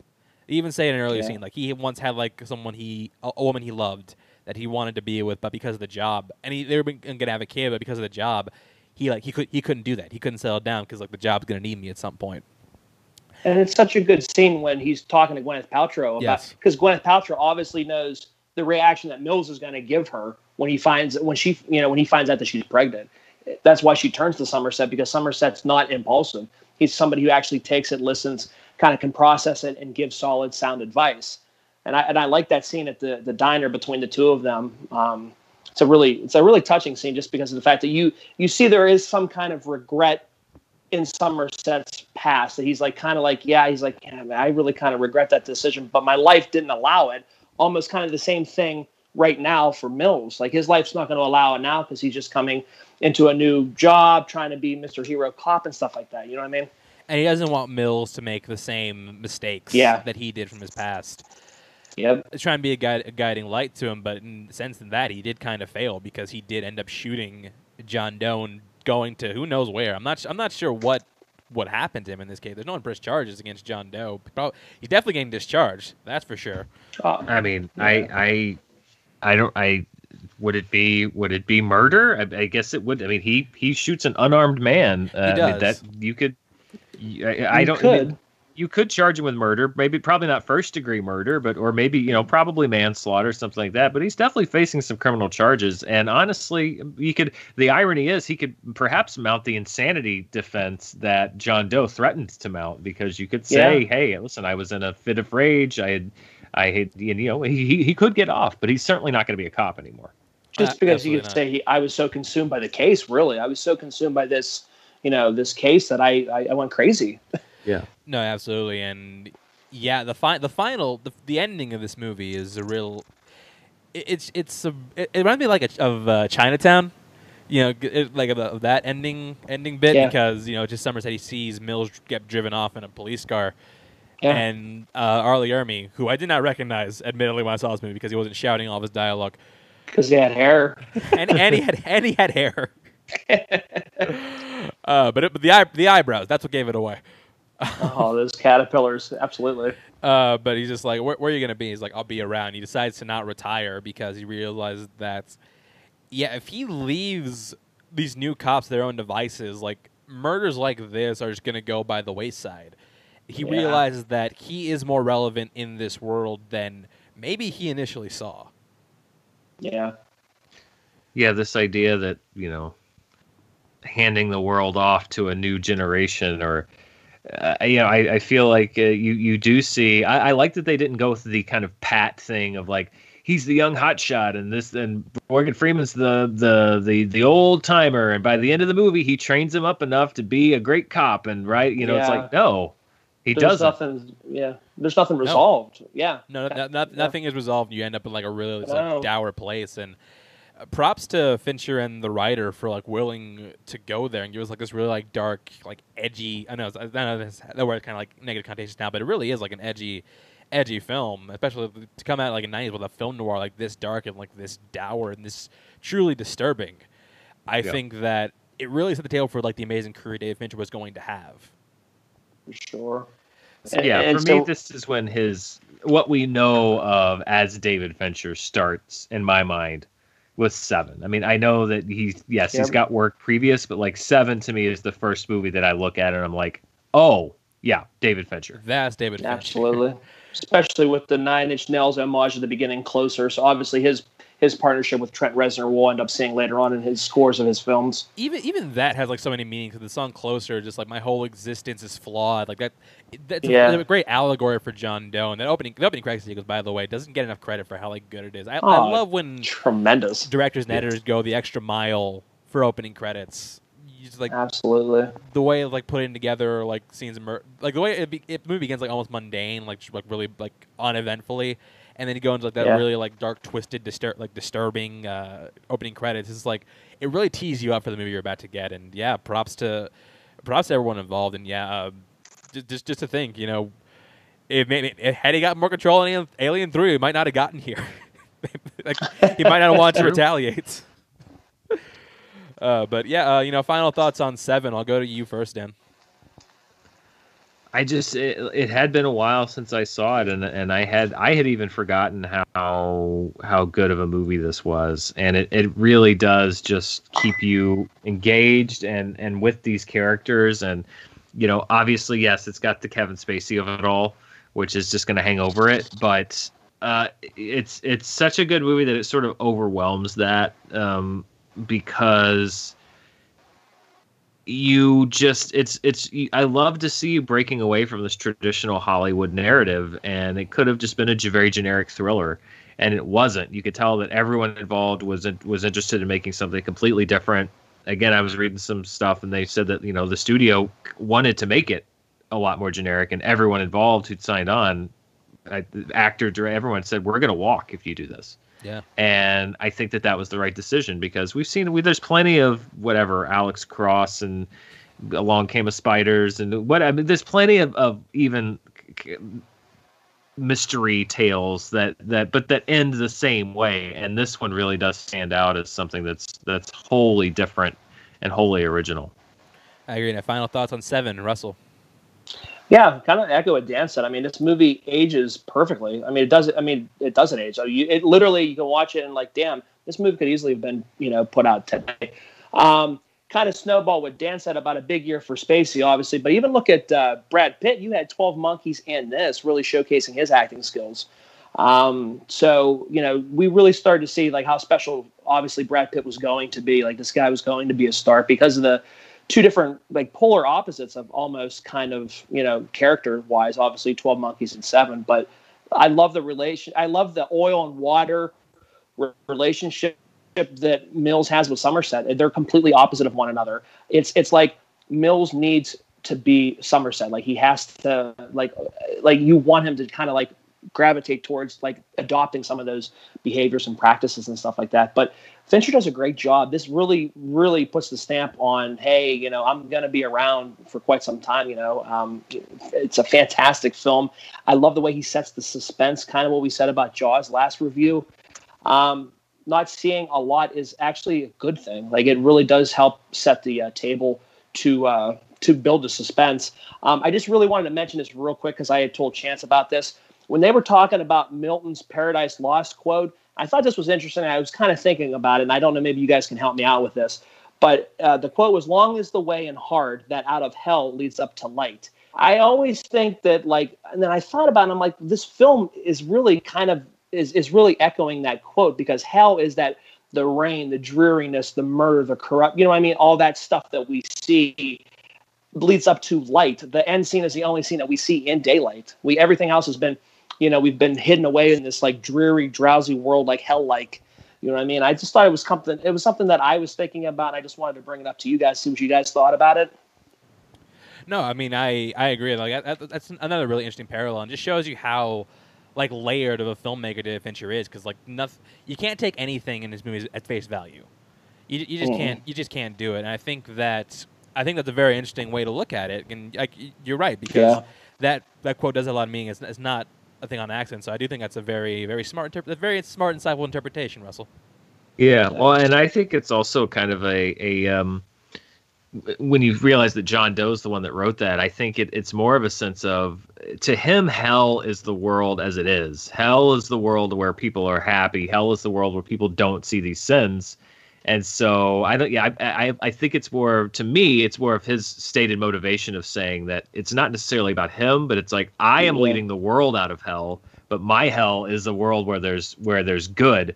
Uh, Oh, the yeah. light is seeing the reality of how things are, which is that everyone is prideful or envious or slothful, and everyone deserves punishment. And and once you once you understand that, you're illuminated. And Yeah. so it's it really like it- it- it just underscores again his very twisted sense of the world, which is a place full of sin and sinners, including himself. including himself, Yeah. That's another good, yeah, good. That's a good point too.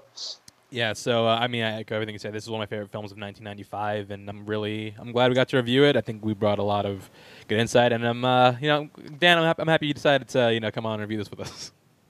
This is fun. Like I said, it's it's. Um, I, I'm glad I got a chance to revisit it because I had not revisited it in quite some time.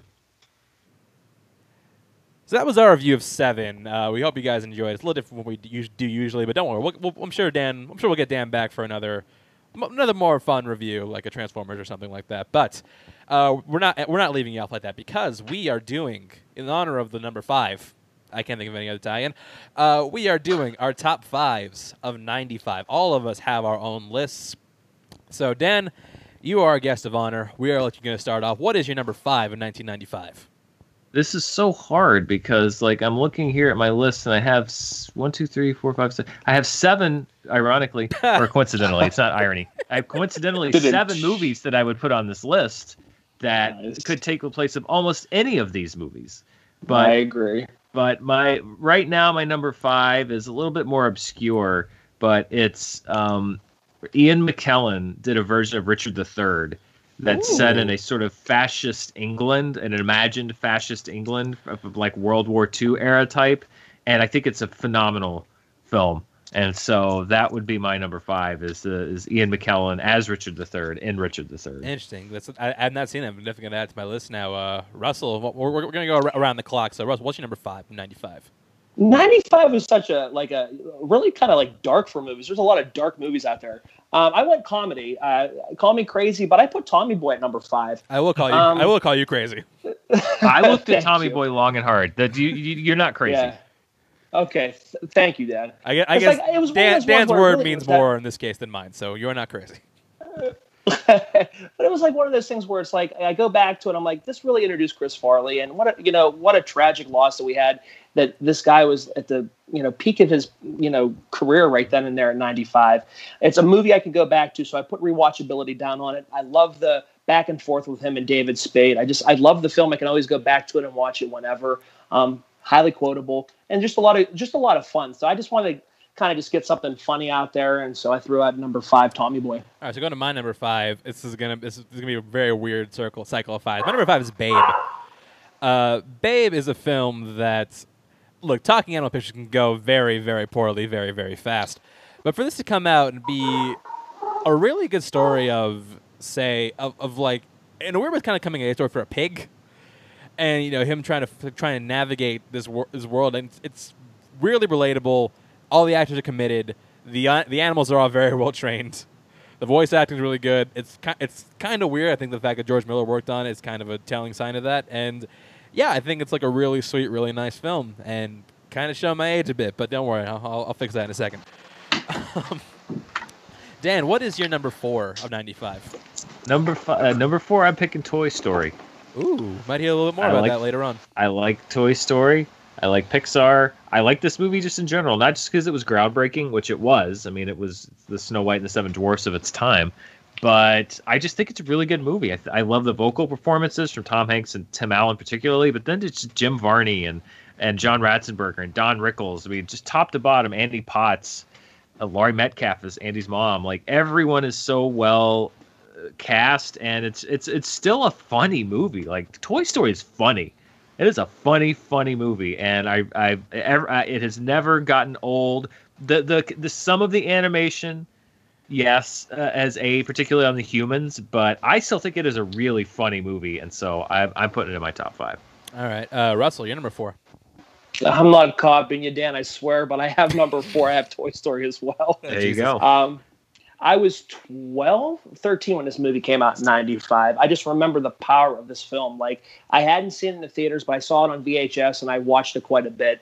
Um, I just remember how powerful it was just watching this whole entire different way of animation and like this this little studio called Pixar that we never thought in a million years like you know 25 years later look where we're at now with them you know I mean they are a juggernaut now um, and this you always have to have a soft spot for this because this is the beginning this is the alpha of the of the inception of Pixar so uh, it kind of what you know, Dan said, uh, love the you know the side characters as well. Love the Randy Newman music too as well. Um, Toy Story number four. All right, going to my number four. I mean, I'll go on that movie later.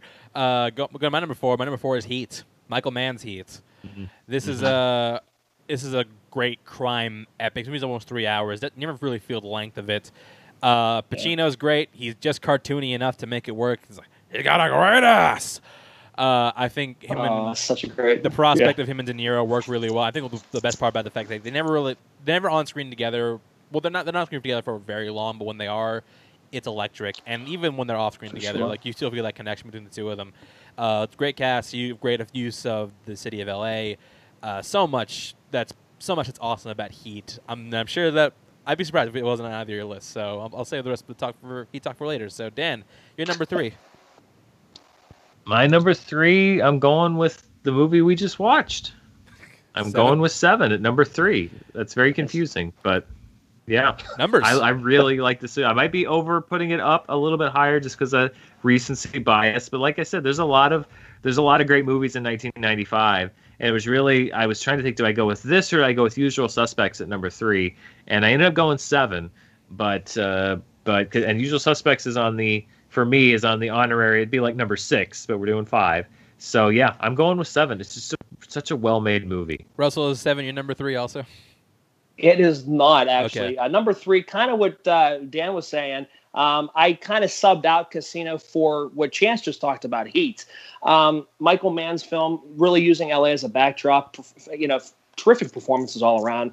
You know, Pacino and De Niro finally on screen together. You know, and it's just it's electric. It really is. Michael Mann, you really just he he knows how he can really shoot a action sequence and it's, it's just it's just really really amazing and it's just a fun film. Great side characters tom sizemore kilmer all those guys. It's it's a fun film and i just it's one that you can go back to and watch. The almost three hour runtime does go by rather quickly and it like that's why i put it over casino just because i feel like casino does drag at times. Still a great film but still drags the time so i put heat at number three. Uh, now it's my turn to copy down because my number three is also seven. Uh, boy for we're so unoriginal guys I know, right? For for everything we ju- for we just said in this review, I mean, it stands up, great performance, great direction, such a great multi-layered film. Not gonna spend too much time on it because we literally just spend like thirty minutes, thirty to forty-five minutes talking about seven. So, great film. Uh, Dan, you're number two of ninety-five. Getting to the silver medals. We are, and I'm going with Apollo 13. Ooh, good Nice. choice. Good I, choice. I, I love Apollo 13. I think that it's still uh, graphics wise, it still holds up. Like the special effects in that movie are great, and you know they, they actually did go weightless for a lot of it.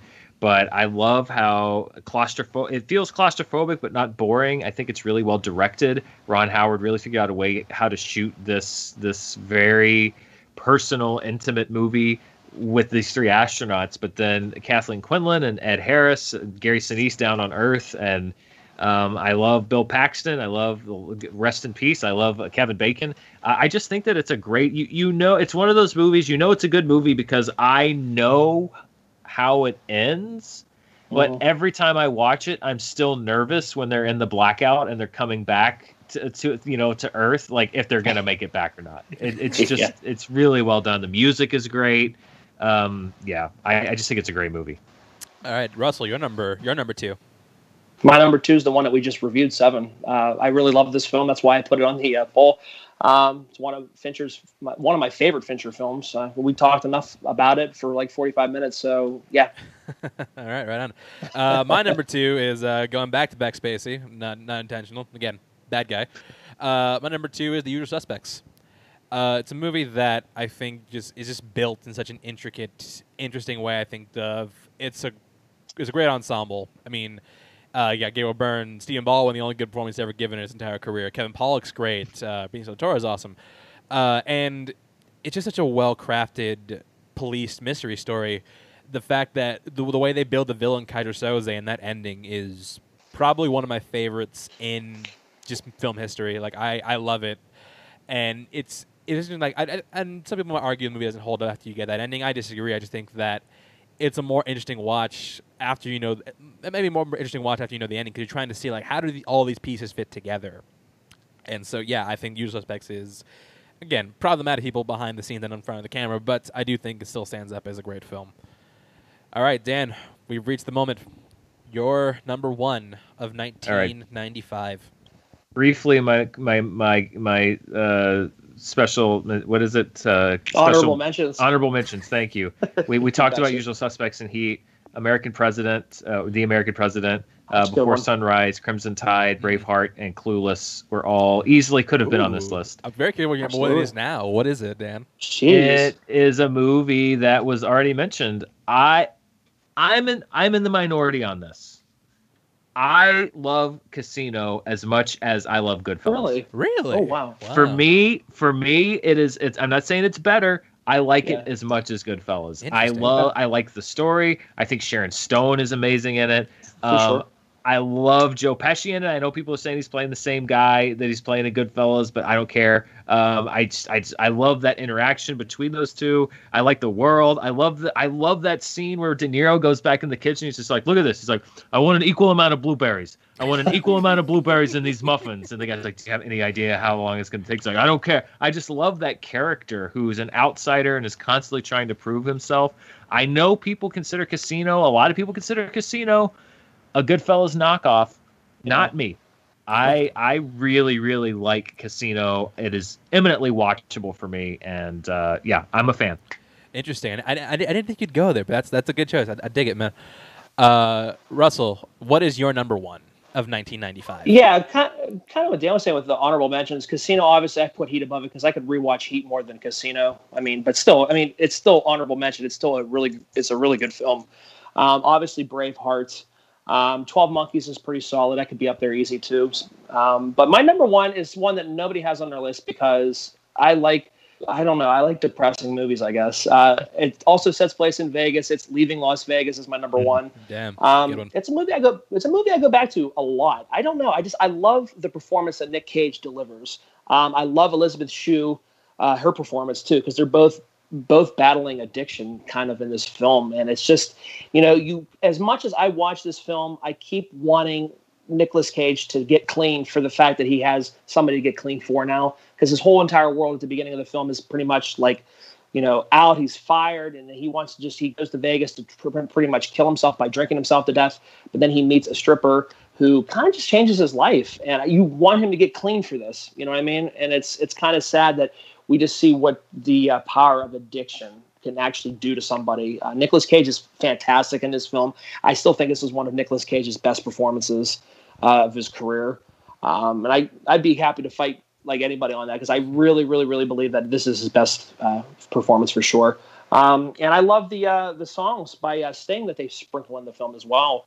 It's just a really good film. And again, it's a depressing film, but overall, I just think the acting between Shue and Cage is just it's just it's just really great. Nice, nice pick, nice pick. And my number one, already mentioned before, but it is Toy Story. This is a movie that really kind of defined my love of film. I, used, I I've said before, I used to watch movies so much. I used to wear out VHS Yeah. tapes. And Yeah. for what Dan said, like it's right. He it does hold up from a writing standpoint and from like an acting standpoint. And yeah, it did change the For sure. game. And I think the reason it's held up so well is because you have a bunch of people who are just like, okay, we're gonna try this. It might work. It might not work, but if it does, it's gonna be revolutionary. And it was because I mean you have just an animation film that, that treated its its A-list actors like voice actors and just put it all in to tell a good story with good humor and a lot of heart. And you can see that why this movie lasted so long and why Pixar lasted so long. And it it holds up. Yes, humans still terrifying, but still, I think if you look past that, then you still have a stand-up quality film in Toy Story. So yeah, those are our top fives of '95. Again, Dan, I want to thank you for joining us today. Where can people find you? You can find me on YouTube, youtube.com slash Dan Murrell Movies. That's where I do reviews and charts and uh, video essays and stuff like that. You can find me on Patreon, patreon.com slash Dan Murrell. That's where we have a monthly movie club. We, we're doing a bunch of stuff now. We do a, a monthly movie watch along. That's a new feature that we added. Uh, I do Schmoedown uh, re- reactions now. I'm going back and rewatching uh, some of my Schmoedown matches, a lot of them for the first time. Oh wow! So Nice. uh, starting at the beginning, um, so we're doing one of those uh, once a month, um, and we do uh, do movie commentaries, all kinds of stuff. It's really really fun, um, and it's it's a great community that we're building over there. And you can find me on Twitter at Murrell Dan. You can find me on Instagram at Murrell Dan. And I've got premiering soon a new podcast called All My Movies, which I am producing along uh, in collaboration with the Schmoedown Entertainment Network. So it'll be a weekly show on YouTube as well as a standalone podcast. Uh, so look for that very soon. I'm, I'm very excited. It's it's I'm literally going through the movies that I own one by one, and I did the math on this. If I stopped collecting today, it would be a 10 year show. So I may have to I may have to like stuff a few. I may have to like you know like compress a, a couple movies into one episode. God damn. All right, that sounds really fun. Me looking forward to that. Uh, Russell, you want to give our plugs before we head out? Yeah, I just want to thank Dan again. Thank you for taking the time to you know help talk about this movie, and you know, congrats on the Schmoedown uh, podcast and everything because you are pretty much like the upper echelon of Schmoedown, you know, uh, characters uh, in the Schmoedown. So we all look up, look forward to you know when you compete and everything. So thanks for coming on. Um, yeah, you guys can find us on Facebook. Notorious by Chance is the group. Go ahead and join us there. That's where we put up the weekly polls to leave it to you guys what we're going to watch. Uh, we have one with Winston Marshall coming up. We have, uh, in honor of the NFL season kicking off, um, we're going to talk about football movies. So right now, as time of this recording, the replacements is winning with Friday Night Lights right behind. So go ahead and get involved on that. Also, you can find Chance and I over at Notorious by Chance, the YouTube channel, um, where we will be finally talking about Tenet once uh, Chance sees it. So uh, looking forward to that. And uh, yeah, If you can find at Twitter, Instagram at Chance Wars underscore 91. Yeah, check out the Schmoedown, join that Patreon. I got my second round match against Miss Liz Shannon Miller coming up. And yeah, that's going to do it for us. Uh, one, one final thank you to Dan. And yeah, like we said, Russell said, we will see you next week for football movies. That's going to do it for us, and we will see you next time.